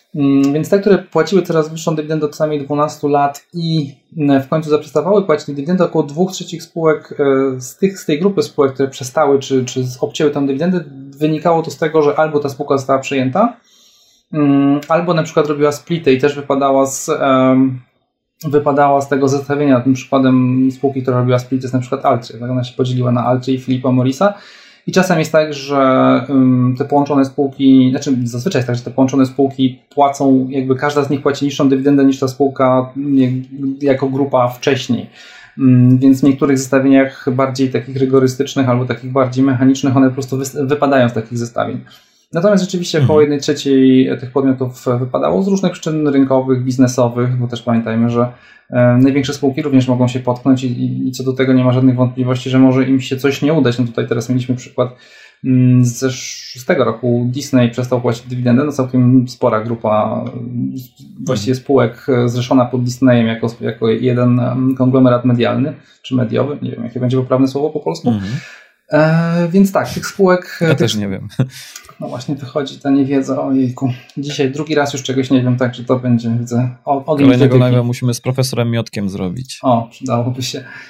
E, no, więc trochę tych spółek jest i rzeczywiście na takie rzeczy trzeba uważać, ale mm, wydaje mi się, że właśnie większym zagrożeniem jest to, że te spółki są na tyle atrakcyjne, że generalnie są fajnym te, targetem do przejść. Mniej więcej taka sama ilość spółek w ostatnich 15 latach przestała płacić dywidendę właśnie z tego tytułu, że została przejęta, ściągnięta z rynku i, i ten podmiot, który ich przejmował, po prostu nie ma tradycji płacenia dywidend albo no, nie widział takiej, takiej potrzeby, mm, żeby nawet nie zaczynać.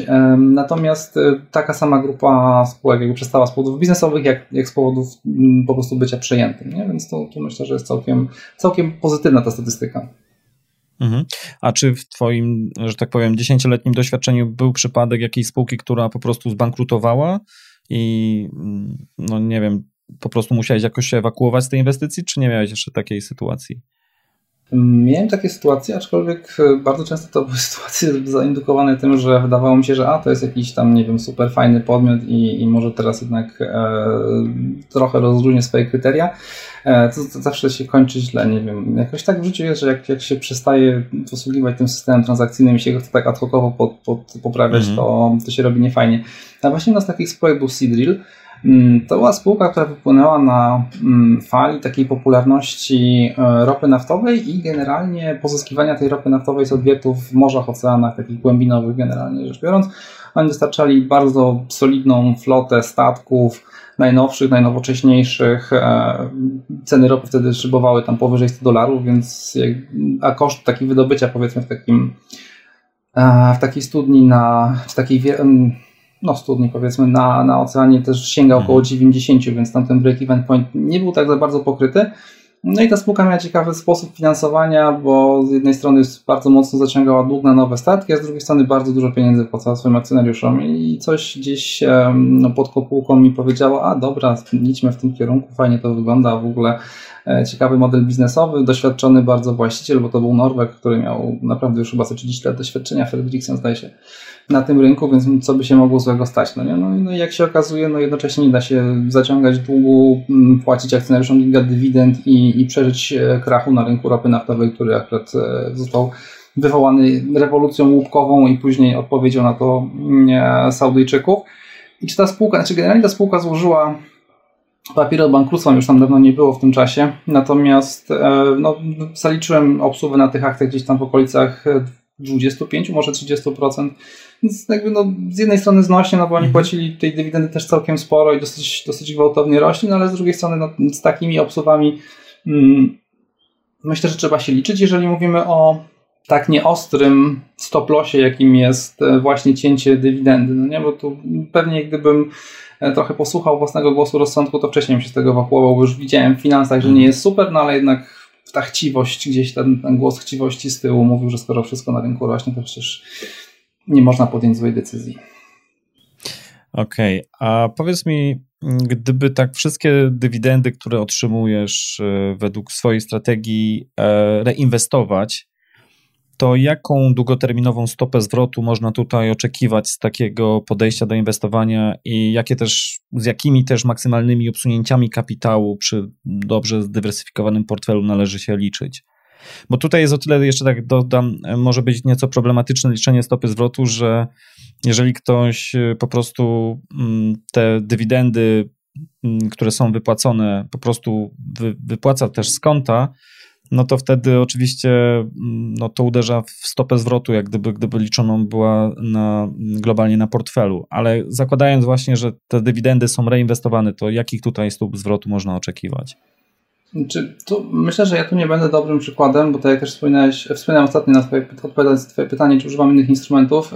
Ja dość mocno siedzę w opcjach i to jest instrument, mhm. który pozwala do, naprawdę solidnie zmienić charakterystykę wypłaty w przypadku jakichś gorszych czy lepszych ruchów na giełdzie. To jest jedna rzecz, a druga kwestia to jest też pytanie, znaczy no właśnie, bo kiedyś robiłem taki webinar dotyczący stopy zwrotu. Nie jest ją łatwo policzyć wbrew pozorom, to nie jest wartość początkowa przez, e, znaczy wartość końcowa przez wartość początkowa i już. Tylko no, pytanie jest na przykład, w czym chcemy liczyć? Czy chcemy liczyć w złotym, czy chcemy liczyć w dolarze?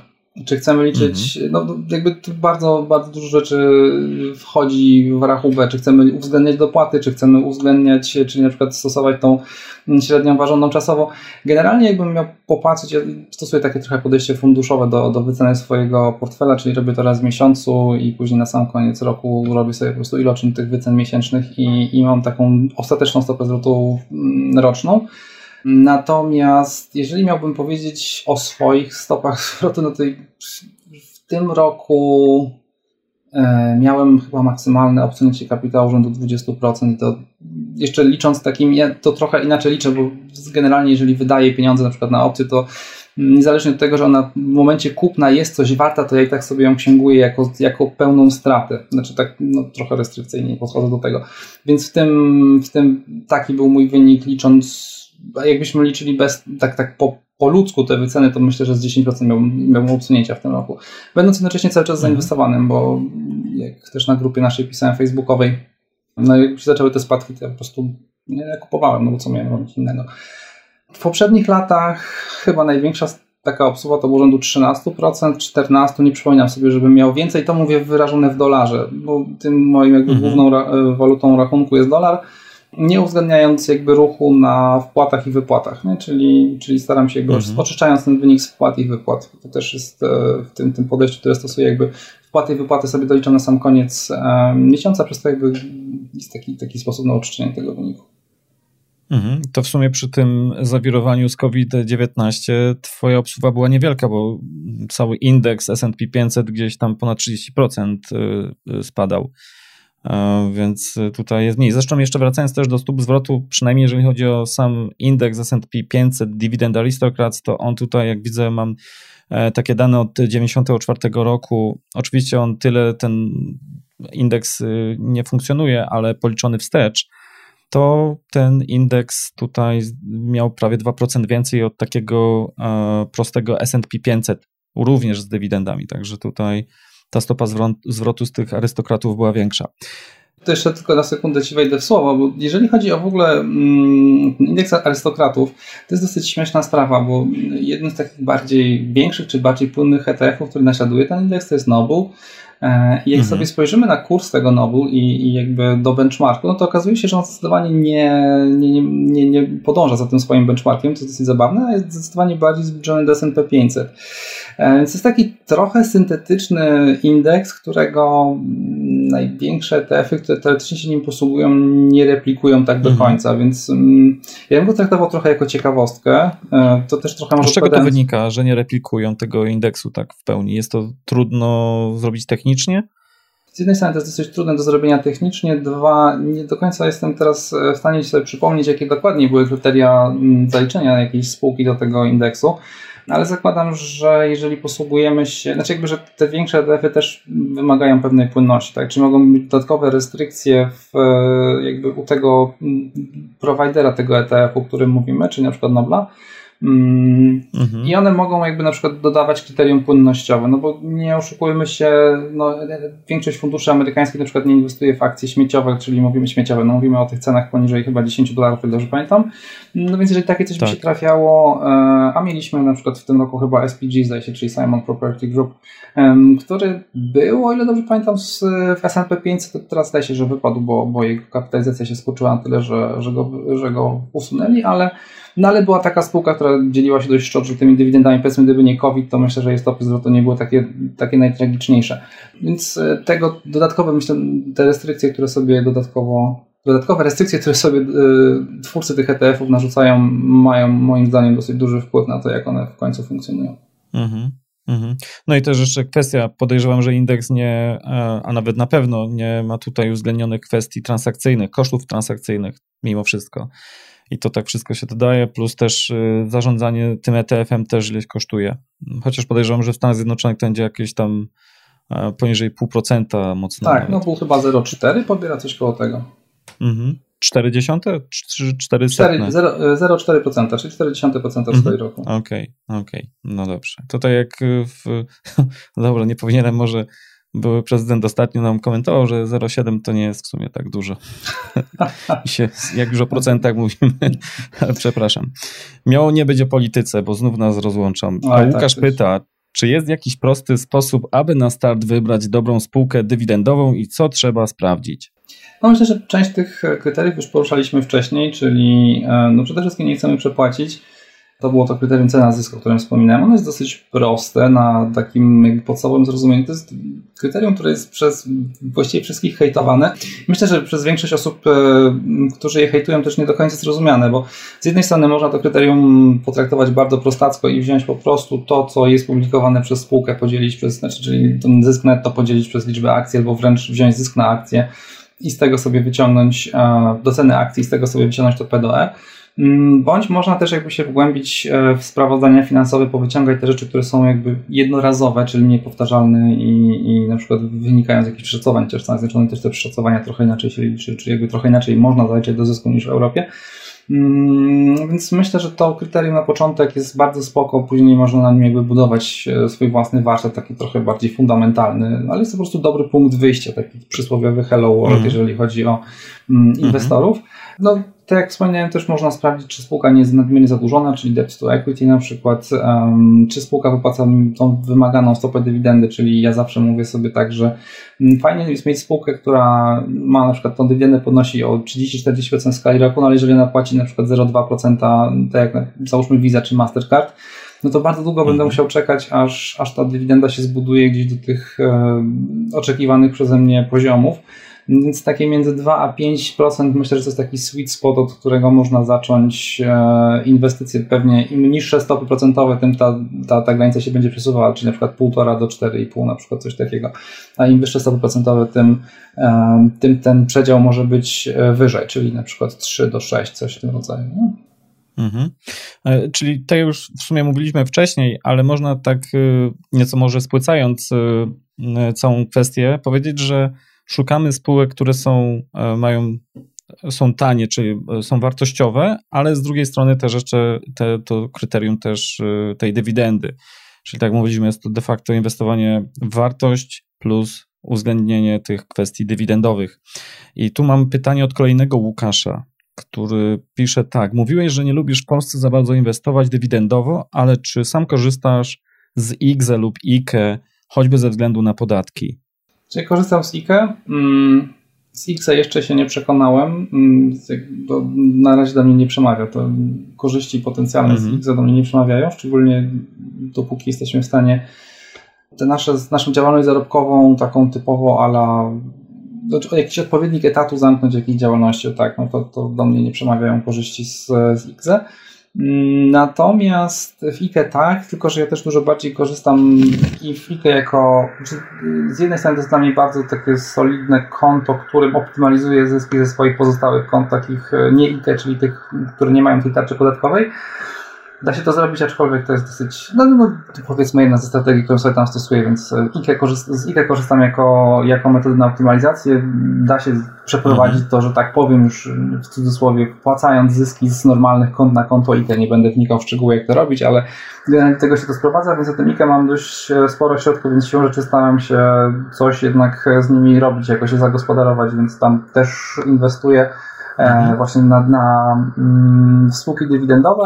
Mm, też to moje konto jest replikowane gdzieś na grze giełdowej. Od czasu do czasu wrzucam, e, wrzucam screeny z tego, e, z tego konta na, na grupę facebookową. Mm, Dividend Kingdom, jakby ktoś chciał, to zapraszam. I taka stopa zwrotu, którą tam mi się udało wygenerować, to jest około 16% w skali roku od 2011 roku. Mhm, pięknie, gratuluję. I to wszystko na GPW. Tak, to wszystko na GPW. To wszystko na GPW i to wszystko średniorocznie, przepraszam, o 16% nie brzmi zbyt dobrze, ale to jest średniorocznie około 16% e, w skali roku. Przy czym ta obsługa tam była chyba rzędu 30% w tym roku, jeżeli się nie mylę. Z tym, że też e, ze względu na to, że dosyć mało transakcji w tym koncie wykonuję, to na przykład przeoczyłem cały marzec, więc nie kupowałem w marcu nic, nic nowego, nic taniego, także pewnie gdybym tam troszkę więcej miłości do tego konta okazał, to może by się dało ten punkt procentowy więcej wycisnąć. Mhm. Mhm. Okej, okay, tu jeszcze mam drugie pytanie, e, druga część e, tego pytania od Łukasza. Jaka jest realna stopa zwrotu na dywidendach? Wspominałeś 2-3%. Czy to jest standard?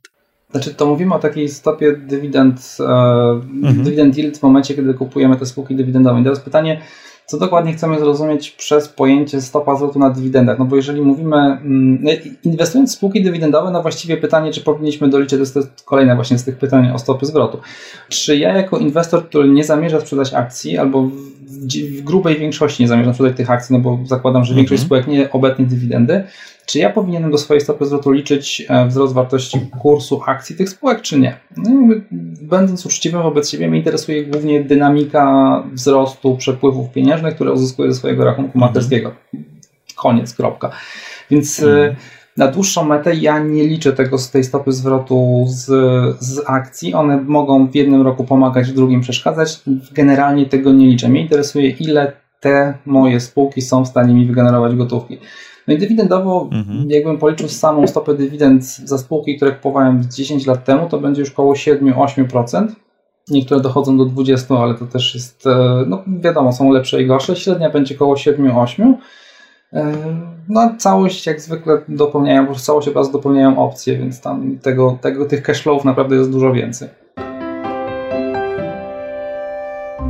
A żeby tak się dobrze liczyło, załóżmy, że ktoś e, zbudował portfel o wartości 100 tysięcy dolarów, to jaki tu cashflow można przeciętnie liczyć z takiej wartości portfela w skali roku? Też obecnie dywidend yield na S&P 500 już e, nie sprawdzałem już od dwóch tygodni, a rynek amerykański lubi się dosyć dynamicznie zmieniać, e, więc no, powiedziałbym, że w ostatnich latach 2% było taką gdzieś wartością osiągalną na starcie, Natomiast myślę, że tak jak wspominałem wcześniej, ten sweet spot będzie między, no powiedzmy teraz przy tych stopach procentowych niemalże zerowych znowu w Stanach, to będziemy mieli między, mm. między półtora a 4 to będą takie, no 4 do 5 to będą takie w miarę bezpieczne spółki. Zdarzą się takie spółki, które płacą 6-7, no to przykładem byłaby przywoływana w też poprzedniej rozmowie Altria, ale też również AT&T, czyli jeden z największych telekomów e, w Stanach Zjednoczonych. No pytanie oczywiście, czy, czy to się wiąże z jakimś ryzykiem i odpowiedź jest tak, no te, te wyższe stopy procentowe są związane z jakimś ryzykiem,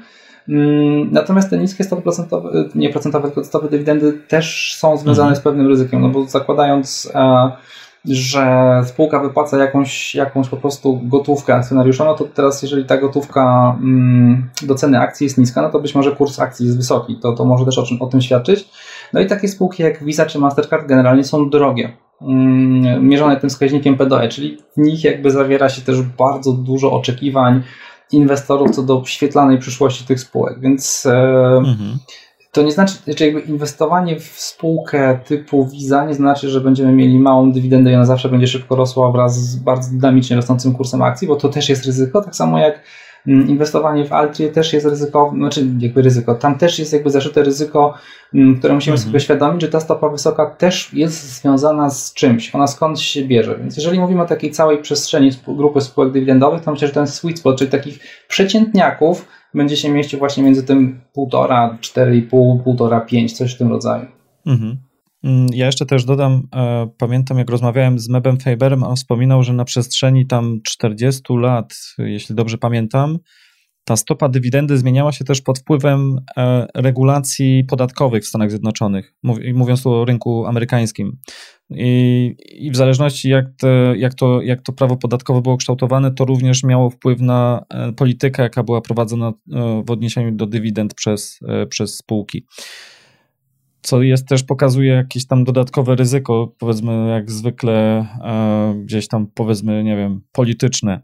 Był taki przykład chyba jeszcze za Obamy, nie strzelam, że to był 2014 rok, ale nie jestem dokładny, czyli jakby nie trzymajcie mnie za słowo, jeżeli chodzi dokładnie o rok.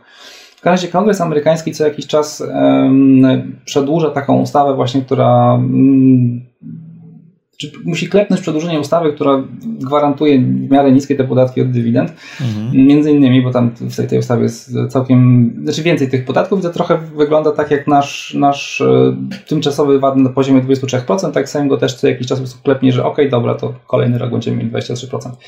I był taki moment, że Obama stracił, czy jakby demokraci stracili większość e, w Senacie Mm, I mhm. były bardzo duże obawy o to, czy ta ustawa zostanie przedłużona. I wtedy spółki mm, dokonywały takich, takiej dosyć zabawnej ekwilibrystyki, czyli wypłacały dosyć często piątą dywidendę. Więc generalnie decydowały się na wypłacenie dodatkowej kasy akcjonariuszom po to, żeby ci otrzymali ją, załóżmy w tym 2014, gdzie obowiązywała niższa stawka, czyli nawiązując mm -hmm. do, do, tego, o czym mm -hmm. ty mhm. mówiłeś, a nie w 2015, mm -hmm. gdzie była duża szansa, że ta stawka mm, podatkowa będzie wyższa. Nie? Więc to tak, rzeczywiście jak najbardziej te, te ustawy podatkowe i w ogóle podejście państwa do tego, do tego typu przychodów jak najbardziej ma znaczenie. W ogóle to jest jakaś abstrakcja i nie wiem kiedy to było, także nie pamiętam jakie to były lata, ale już tak kończąc z Mebem Faberem wspominał, że był taki okres w Stanach Zjednoczonych, chyba krótki, ale był, gdzie dywidendy były opodatkowane na poziomie, uwaga, 90%. To jest jakiś kosmos. O. Nie wiem, czy słyszałeś o tym. Nie, Coś takiego nie... miało miejsce. To by mi Szwecję przypominało bardziej niż podlinkuję, ponieważ ten materiał będzie w formie podcastu i, i obszernego tekstu spisanego, więc tam podlinkuję e, tą informację podatkową właśnie, którą tam wtedy wyczytałem u Meba Fabera. Ponieważ dzisiejsze pytania, które zadane zostały, są zdominowane przez Łukaszów, kolejny Łukasz pyta, czy korzystasz z ETF-ów na tak zwane spółki dywidendowe. Jak już chyba tutaj padło odpowiedź, chyba nie, prawda? Nie, zdecydowanie wolę sobie. Mhm. Też przyznam, żeśmy chyba o tym rozmawiali, dlaczego wolę e, mhm. e, samemu te spółki dobierać do portfela.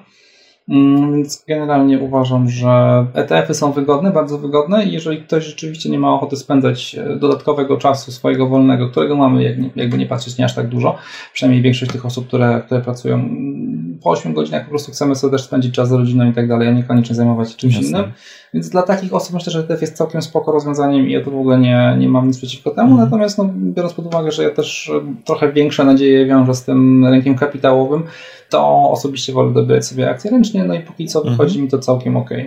Mhm. Łukasz pyta, rozumiem, że inwestowanie w USA to międzynarodowy broker, podatek 15% u źródła, u nas dopłata 4% y, do naszego fiskusa w Polsce, żeby wyjść na 19%. Y, no tak, generalnie tak, to ja już odpowiadam, bo to jest krótka odpowiedź. Natomiast Łukasz pyta dalej, ile minimalnie trzeba mieć na wejście do Stanów Zjednoczonych, jeżeli ktoś chce inwestować w Ameryce? Czy 1000 dolarów wystarczy jako minimum? To wszystko zależy od brokera tak naprawdę. Czy w tej chwili pojawiło się dość dużo takich niskokosztowych brokerów. Również są ci brokerzy w Polsce. Przy korzystaniu z usług brokerów w Polsce myślę, że w większości wypadków 1000 dolarów będzie po prostu nieefektywne prowizyjnie, ale to też mhm. nie, nie rwałbym szat z tego powodu, że przez to, że mam nieco mniejszy kapitał, to muszę dopłacić pół punktu procentowego czy punkt procentowy mhm. na prowizjach. Jeżeli te transakcje wykonujemy raz naprawdę no, rzadziej niż mhm. częściej, to to nie będzie miało większego mhm. znaczenia. Z drugiej strony, jeżeli się skusimy na taki wynalazek jak DeGiro, czy wynalazek po takiego brokera holenderskiego jak DeGiro, to tam te prowizje są bardzo niskie i w zasadzie 100 zł jest ok jak najbardziej. Mhm. E, w przypadku tych bardziej profesjonalnych brokerów typu właśnie Interactive Brokers, tudzież jego pochodne, Sam Interactive mhm. wymaga 100 tysięcy dolarów, żeby jego konto było bezpłatne. Znaczy, znaczy, teoretycznie dla studentów, nie wiem, czy to nie obowiązuje tylko dla amerykańskich studentów, ale dla, dla studentów tam jest chyba 10 tysięcy dolarów, jeżeli dobrze pamiętam. Mm, mhm. Natomiast pochodną Interactiva jest też Lensbroker i on oferuje te konta z zastrzeżeniem, że minimalna pierwsza kwota powinna być 15 tysięcy złotych z kolei, więc tak się to mniej więcej kształtuje. Aczkolwiek akcje można kupować akcje można kupować od 100 zł i to jest jakby jak najbardziej spoko dla mnie. Nie ma tu żadnej... Myślę, że 100 zł jest spoko takim wejściem. Mhm. No myślę, że dużą zaletą tego podejścia dywidendowego jest to, że to jest strategia, jeśli tak można ją nazwać, leniwa. To znaczy, tak jak powiedziałeś, może się okazać, że tak naprawdę kupujemy tylko tę spółkę i nigdy oby jej nie trzeba było nawet sprzedawać, więc to jest jednorazowy koszt, jaki ponosimy. Więc oczywiście fajnie jest go minimalizować, jeżeli się da, natomiast no nie jest to coś, to nie jest day trading, gdzie po prostu będzie problem ze względu na prowizję. Okej, okay. Kolejne pytanie mam, e, i to już jest ostatnie pytanie od Łukasza, przynajmniej póki co. Czy w Azji jest kultura wypłaty regularnej dywidendy?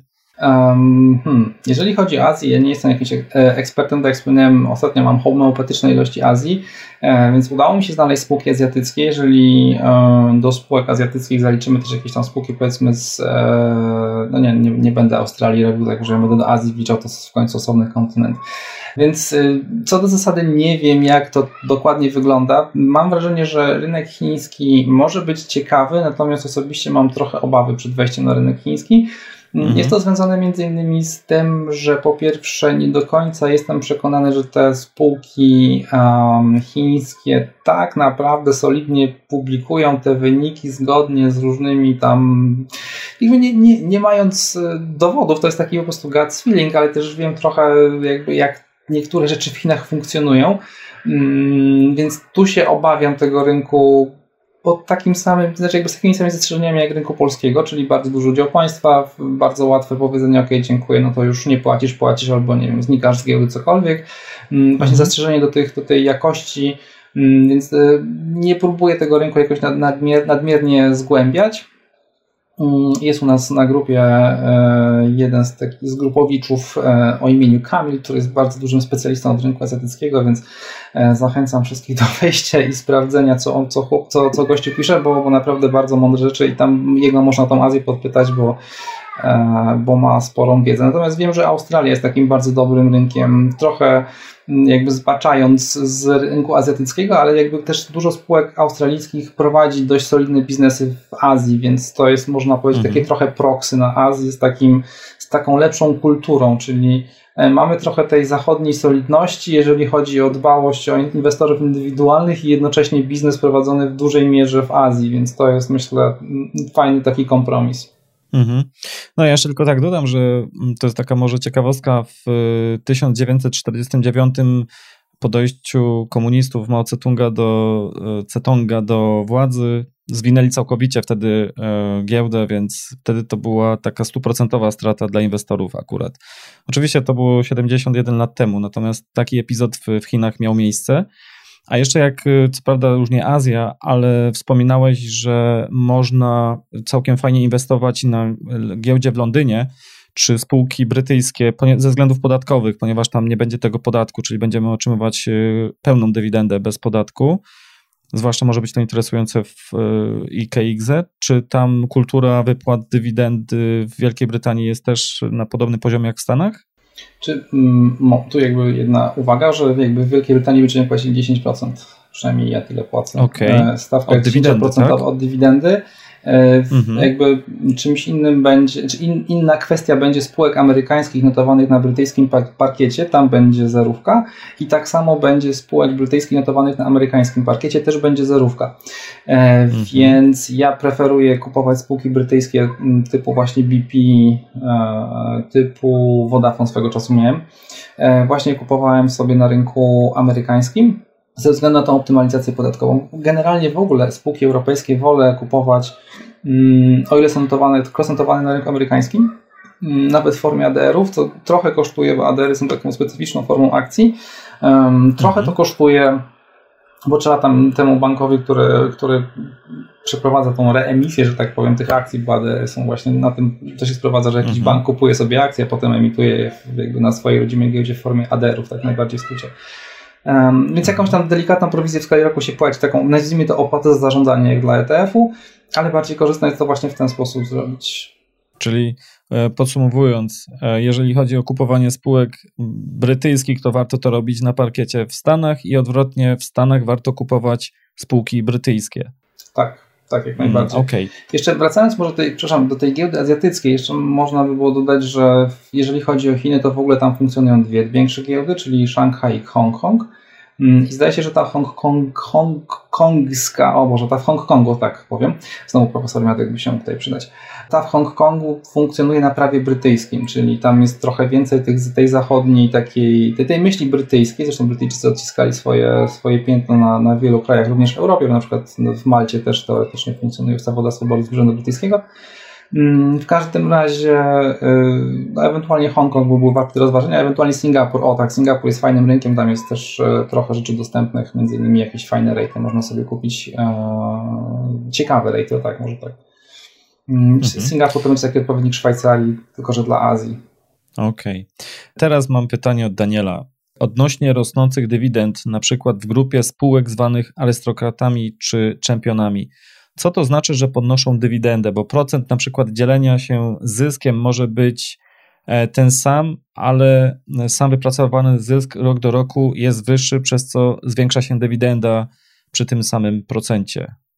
Nie okay. wiem, czy zrozumiałeś. Tak, tak. Myślę, że to pytanie jest całkiem zasadne, bo tak naprawdę trochę zależy od kultury, e, która panuje w danym regionie. Mm, I tak można by było powiedzieć, że spółki europejskie co do zasady mają tendencję do wypłacania procenta zysku, czyli na przykład spółka mm, europejska mówi, dobra, my chcemy się dzielić połową naszego zysku z akcjonariuszami, no i teraz jeżeli ten zysk dzisiaj wynosi 100 milionów, no to wypłacamy 50 milionów, a jeżeli w przyszłym roku będzie wynosił tylko 80 milionów, no to wypłacamy 40 milionów, czyli de facto akcjonariusze dostają mniej.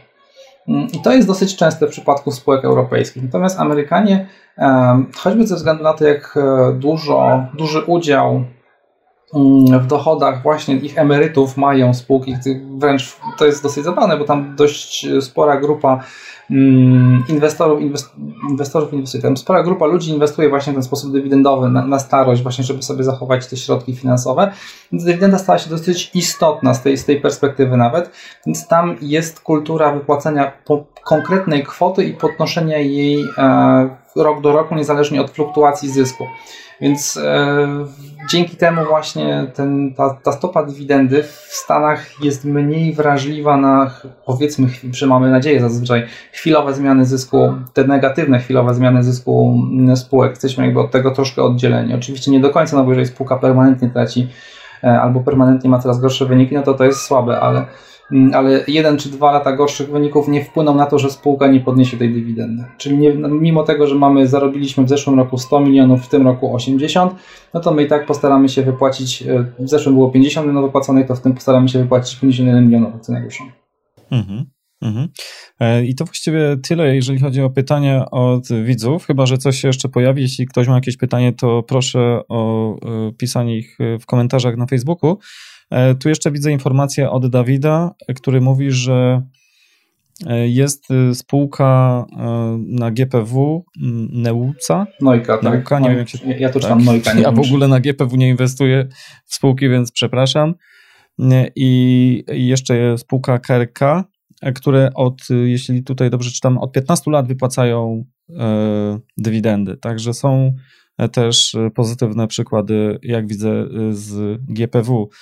Mm, jeżeli pytań więcej nie ma jeszcze, tylko ze swojej strony dodam tyle, ponieważ y, też y, w komentarzach y, mm, wcześniejszych w różnych miejscach się pojawiało, że ja jestem troszkę taki przeciwny inwestowaniu e, dywidendowym, więc chciałbym też tutaj mieć okazję jeszcze powiedzieć dosłownie dwa zdania, że to nie jest tak, że ja mam coś przeciwko inwestowaniu dywidendowemu. Uważam, że kluczową kwestią jest inwestować w ten sposób, który jest zgodny z nami.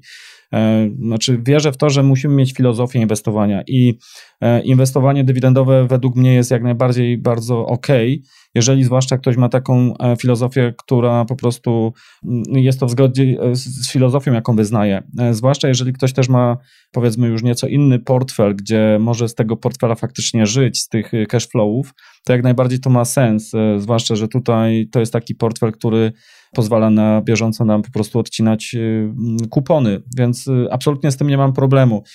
Zupełnie inna jest kwestia, jeżeli tutaj mówimy o podatkach, ale to też optymalizacja podatkowa. Kiedyś musimy te pieniądze tak czy owak z tego konta wypłacić, więc ten podatek kiedyś też będzie do, do zapłacenia.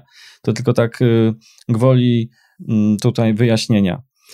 Ja może też dodam od siebie, jak mogę jeszcze, właśnie tego, co powiedziałeś, bo y, wydaje mi się, że to jest e, bardzo częsty element, który łączy osoby, które rzeczywiście na tym rynku zarabiają, od osób, które dosyć często o rynku mówią, ale niekoniecznie mają tym dużo wspólnego. Czyli to, że ta, ta strategia musi być de facto zgodna z tym, co robimy, bo e, dla mnie, ja mogę mówić, że strategia dywidendowa jest bardzo fajna, ale znam osoby, dla których ona się zupełnie nie sprawdzi. To będą osoby, które mhm. na przykład e, lubią sobie posłuchać newsów e, czy jakichś wiadomości, gdzie jesteśmy bombardowani jakimiś alarmistycznymi rzeczami i te akcje po prostu bardzo ciężko jest trzymać. Jeżeli popatrzymy sobie na ostatnie 5-6 lat minimum, e, no to przecież cały czas, ja pamiętam takie artykuły, nie wiem, to mógł być 12, 13, 2012-2013, gdzie były artykuły dotyczące tego, że Stany Zjednoczone się rozpadną, że Kalifornia się przyłączy do Unii tak. Europejskiej, no po prostu jakieś absurdy totalne w poważnych e, gazetach typu New York Times czy coś w tym rodzaju. Mm, dużo mhm. mądrych głów, no przypomnę profesora Rybińskiego, który swój Eurogedon tak, tak. obstawiał, że Europa się tak, rozpadnie, tak. więc jak tu inwestować długoterminowo, jeżeli mhm. widzimy takie rzeczy i taki mądry człowiek jak, mhm. jak wiceprzewodniczący czy wiceprezes NBP-u były oczywiście e, takie rzeczy mówi. Tak. No, więc jeżeli słuchamy tego, jeżeli wierzymy w takim tym mądrym głowom, to jest bardzo ciężko trzymać e, spółki dywidendowe i dla takiej osoby się dużo lepiej sprawdzi potencjalnie day trading. Tak? Natomiast ja na przykład nie znoszę odnosić takiej ilości porażek, jaka musi się wiązać E, z day mhm. tradingiem, więc nie jestem w stanie. Kiedyś mhm. próbowałem, działało to dla mnie, jakoś tam działało, aczkolwiek było bardzo mhm. wyniszczające jako, jako strategia, bo jakby też musimy mieć na uwadze to, że jeżeli wykonujemy 50 transakcji w ciągu dnia, załóżmy, no to 30 może być tak. stratnych, więc jeżeli nie lubimy takiej, mhm. takiej informacji, że ok, jesteś do bani, bo rynek nam to mówi, jeżeli tracimy, no to tak naprawdę jesteśmy do bani Mm, jeżeli nie lubimy takiej informacji mieć e, od rynku, no to po prostu nie będzie to dla nas dobra strategia. Więc tak, tak jak Jacek tu wspomniał, tak. to musi być dopasowane do tego, jakby jak my chcemy funkcjonować. No zdecydowanie. Myślę, że zresztą fajnie kiedyś odpowiedział Jack Bogle na pytanie, bo ktoś mu zarzucił, że inwestowanie w indeksy to jest e, taka lipa, bo przecież e, zobaczcie, jak na przykład Warren Buffett zarabia na przestrzeni tam wielu dekad. On powiedział, że zgadza się, że są na pewno lepsze strategie od inwestowania w indeksy, natomiast zdaję sobie też sprawę, że jest nieskończona ilość e, strategii, które są zdecydowanie gorsze, więc przynajmniej tutaj ma pewność, że podąża w dobrą stronę. I tak samo ja tutaj postrzegam e, inwestowanie dywidendowe, że to po prostu ma ręce i nogi ale warto, żeby za tym szła jakaś filozofia konkretnego inwestora. Znaczy, ciężko jest spoglądać na to tylko przez pryzmat czystych liczb i, i, jakichś wyliczeń. Tutaj jednak y, tak naprawdę inwestowanie to też jest poniekąd gra y, nas samych ze sobą. I to, to jest też kluczowe. Zwłaszcza, że myślę, że w takich sytuacjach jak chociażby COVID-19, tutaj to był taki dość mocny mm, chrzest dla wielu początkujących, zwłaszcza inwestorów, gdzie musieli się zmierzyć troszkę z emocjami na rynku. I tak to wygląda. Tu jeżeli chodzi o ten COVID, to z tego co kojarzę, to jest rekordowa ilość e, nowych inwestorów w Stanach, którzy otwierają tak. rachunki e, w między innymi takich wynalazkach jak Robin Hood, więc nauczeni tym, jak to wyglądało po poprzedniej HOS-ie, znaczy po poprzedniej, przepraszam, BES-ie w 2007-2009, jest mamy rekordową ilość nowych rachunków maklerskich tak. otwieranych przez początkujących inwestorów co mnie z kolei jakby trochę też jakby cieszy, no bo to może być jakiś dodatkowy argument do tego, że za chwilę będzie spadać, więc ja znowu będę w tym sklepie z cukierkami małym dzieckiem i będę wybierał co lepsze rzeczy. Mam nadzieję. Będziesz od nie kupował. Dokładnie e, tak. Ale w Polsce, w Polsce też chyba całkiem sporo się kont y, otwierało, więc to może też z pokłosie tego, że stopy procentowe są tak niskie, że e, ludzie szukają alternatyw do, do oszczędzania swoich pieniędzy. To takie za, na zakończenie pytanie, Bartku, jaka jest Twoja największa czy też najważniejsza lekcja, jakiej Tobie udzielił rynek y, z perspektywy Twojego doświadczenia? Wydaje mi się, że e, jakby nigdy nie jesteś tak mądry, żeby, żeby się nie, nie przestawać dalej uczyć. Znaczy, w momencie, kiedy już nauczyłem się, że ta moja nadmierna arogancja, właśnie tak wspominałem przy tym dealu, że, że ignoruję pewne znaki, ostrzegawcze, bo przecież wszystko rośnie, ja jestem bogiem rynku, bo wskażę palcem i to rośnie po prostu prowadzi nas generalnie do bardzo ciężkich strat, więc trzymanie się własnej strategii tak naprawdę ona jest po to, żeby, żeby w takich momentach, kiedy chcemy zaszaleć albo kiedy chcemy zrobić coś głupiego, żeby nas trzymać w ryzach, więc jakby to jest chyba taka lekcja, która mówi po prostu trzymaj się tej własnej strategii, nie zmieniaj jej ad hoc na pewno, bo to jest coś niedobrego. Mhm, mhm. Okej, okay. a jeżeli ktoś będzie chciał się z tą skontaktować, ktoś, kto jeszcze na przykład u Ciebie na grupie facebookowej nie jest, to jaki sposób komunikacji jest preferowany z Tobą? Zapraszam na. Aha, jeżeli ktoś nie jest na grupie facebookowej, no można mnie szukać na Facebooku i przez Messengera. Czasami zdarza mi się odpowiadać. E, na naszym blogu E, też można pisać komentarze, mhm. jakieś pytania. Staramy się z Łukaszem, bo prowadzę go wspólnie ze swoim przyjacielem, Łukaszem Stępnie, także staramy się tam odpowiadać, e, może nie z dnia na dzień, ale tak w, miarę rozsądnym odstępie czasu na, na pytania wszystkich osób, które, które tam zadają, także zapraszam serdecznie. Czyli usstocks.pl to jest dobry punkt y, wejścia, gdzie można się kontaktować. Bartku, bardzo dziękuję za poświęcony czas. To łącznie mamy prawie 3 godziny materiału. E, ten materiał będzie dostępny w formie podcastu, e, taki skompilowany do jednej długiej części w przyszłym tygodniu, gdzieś za około tygodnia, za około tydzień powinien być gotowy i będzie opublikowany. E, również ta część dzisiejszej rozmowy będzie na YouTubie jutro dostępna i będzie też dostępny zapis w formie tekstowej za około również myślę, że pod koniec przyszłego tygodnia będzie już taka forma dostępna. Także Bartku, raz jeszcze serdecznie dziękuję w imieniu e, wszystkich e, widzów, słuchaczy i w imieniu swoim. Jasne, dzięki wielkie za zaproszenie. Mhm. Jeszcze mam tylko jedną ostatnią do Ciebie prośbę. Jak jutro, e, przepraszam, jak za tydzień opublikuję ten materiał u siebie na stronie i ewentualnie gdyby tam w komentarzach jakieś pytania się pojawiały, czy mogę Cię prosić, żebyś też e, ewentualne takie kwestie tam, e, jakie się będą e, pojawiały z pytaniami, żebyś mógł to e, tam ogarnąć u mnie na stronie wtedy. W Jasne, postaram się zajrzeć. Słyszę dzieciaki za oknem, już ktoś pytał tutaj na komentarzu, A. ale to jest urok mieszkania w, no nie, nie w blokach, tylko w domkach jednorodzinnych, niestety. Nie, nie na okay. najwyższym piętrze, także przepraszam za zakłócenie okay. w takim razie. Nie, nie, nie, to akurat y, tutaj y, pytają, czy to twoje dzieciaki, czy, czy moje. Okej, miłego wieczoru, dziękuję serdecznie, pozdrawiam. Dzięki Cześć. również, trzymajcie się. Cześć. To był naprawdę bardzo obszerny materiał. Myślę, że każdy, kto jest zainteresowany inwestowaniem w spółki dywidendowe, spokojnie znalazł tu rzetelny fundament do tego, by móc postawić samodzielne pierwsze kroki. Na stronie systemtrader.pl ukośnik 052, tak jak numer tego odcinka, znajdziesz zapis całej rozmowy w postaci tekstu oraz wielu linków z materiałami, które były wspomniane w rozmowie z Bartkiem. Natomiast zanim zakończę ten odcinek, mam jeszcze krótki suplement do wywiadu.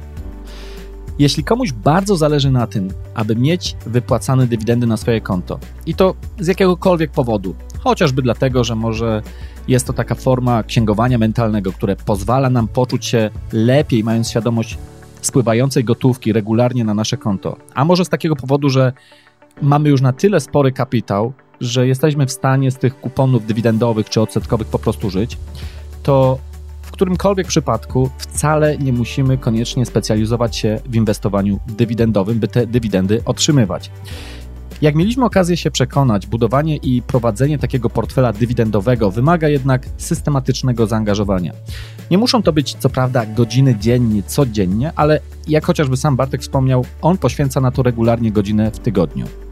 Należy tu jednak uwzględnić, że Bartek ma już pokaźne doświadczenie w temacie, więc dla takiej zupełnie początkującej osoby będzie to o wiele, wiele więcej czasu, który musimy poświęcić, aby móc zapoznać się z tematem, aby się otrzaskać z tym tematem, nabrać doświadczenia. Jeśli stanowi to problem dla kogoś, choćby prozaiczny, po prostu ktoś nie chce tego robić albo nie lubi tego, a może prowadzi taki styl życia, gdzie jest to po prostu niewygodne lub wręcz yy, możliwe, to nadal nie musimy rezygnować z cieszenia się wypłacanymi regularnie dywidendami na nasze konto. W rozmowie z Bartkiem padł temat ETF-ów, które inwestują w spółki dywidendowe. I kupienie takiego ETF-a pomaga załatwić dość e, temat szybko i sprawnie, choć ja osobiście przyznam, że nie jestem do końca przekonany ze względu na chociażby wyższe opłaty takich ETF-ów, które są pobierane od nas, względem na przykład ETF-ów, które naśladują prosty indeks, dajmy na to S&P 500. Ale powiedzmy, jeśli ktoś się uprze, jak najbardziej może załatwić temat inwestowania dywidendowego poprzez ETF-y specjalizujące się w wybieranie spółek dywidendowych. Tak też można. Natomiast ja chciałem zwrócić uwagę na inny sposób, gdzie również możemy poświęcać mało czasu na inwestowanie, gdzie nie musimy analizować spółek, gdzie nie musimy śledzić rynku, a wciąż możemy cieszyć się ze spływających na nasze konto dywidend. Jak? Otóż każdy ETF, który inwestuje na rynku akcji, obligacji czy nieruchomości na przykład, otrzymuje od tych spółek czy obligacji regularnie dywidendy czy kupony odsetkowe. I my jako inwestorzy możemy wybierać takie ETF-y, które nie reinwestują tych dywidend, nie akumulują ich, tylko nam je wypłacają.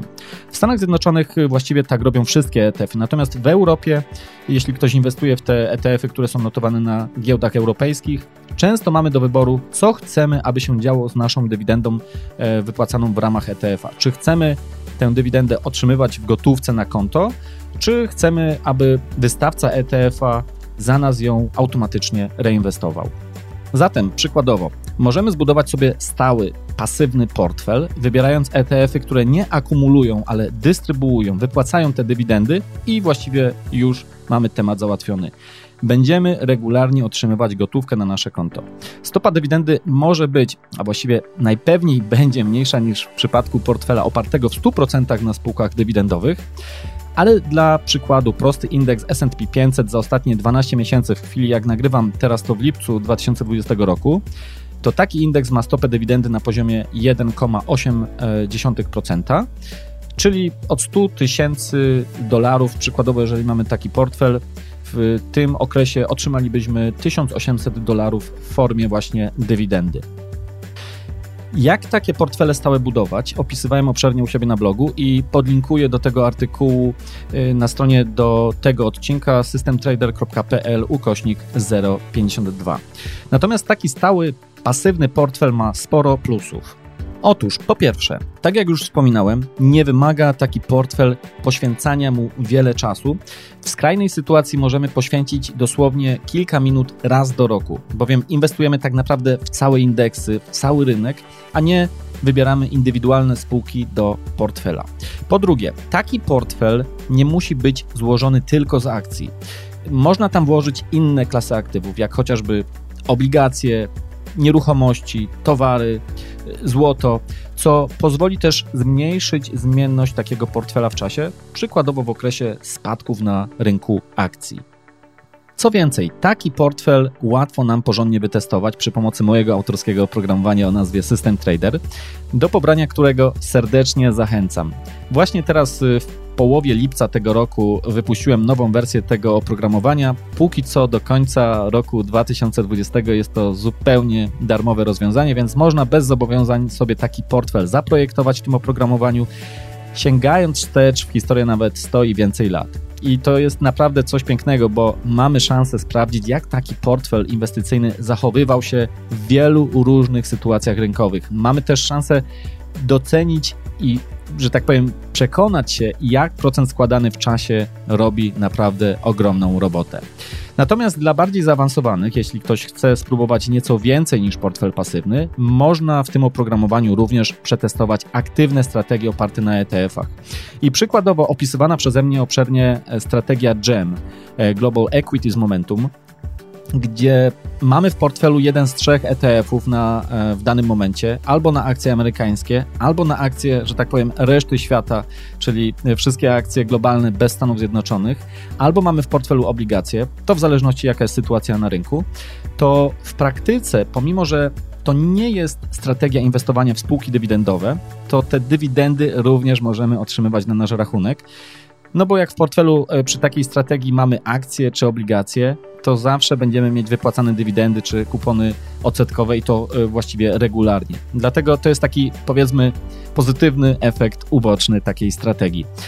Podsumowując, nie trzeba się specjalizować w spółkach dywidendowych, by regularnie te dywidendy otrzymywać, a przy tym można ograniczać czas na prowadzenie naszego portfela do absolutnego minimum. I tu na koniec taka dygresja.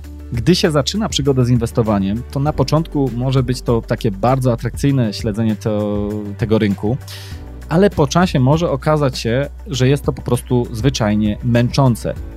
No bo jak to w życiu? Możemy na przykład doświadczyć zmęczenia materiału w cudzysłowie, gdzie po prostu nie będziemy mieć siły ani ochoty na śledzenie tego rynku. Albo też y, sytuacja życiowa spowoduje, że nie będziemy wręcz mieć głowy i czasu na to, aby analizować spółkę po spółce. I wtedy taki portfel, który działa na powiedzmy autopilocie, to jest ogromna zaleta, bo nasze pieniądze nadal pracują, a my możemy zajmować się czymś zupełnie innym niż inwestowanie. Ok, z mojej strony to wszystko. Serdecznie dziękuję za wytrwanie ze mną do końca. Na pocieszenie dodam jeszcze tak może tyle, że Warren Buffett, czyli no, inwestor wszechczasów, e, ma takie powiedzenie, że giełda to takie miejsce, gdzie następuje transfer pieniędzy od ludzi niecierpliwych do cierpliwych. Dlatego też e, jak cierpliwie wytrwałeś ze mną do końca tego odcinka, to kłaniam się Tobie w pas i gratuluję.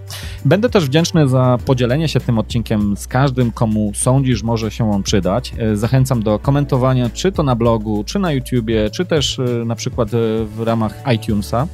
Z góry bardzo dziękuję, bo to bardzo pomaga mi w dotarciu do szerszej grupy osób. A dla tych wszystkich z Was, którzy słuchają tego w okresie urlopowym albo na taki urlop się niebawem wybierają, życzę spokojnego i efektywnego wypoczynku. Serdecznie pozdrawiam, do usłyszenia, bye bye.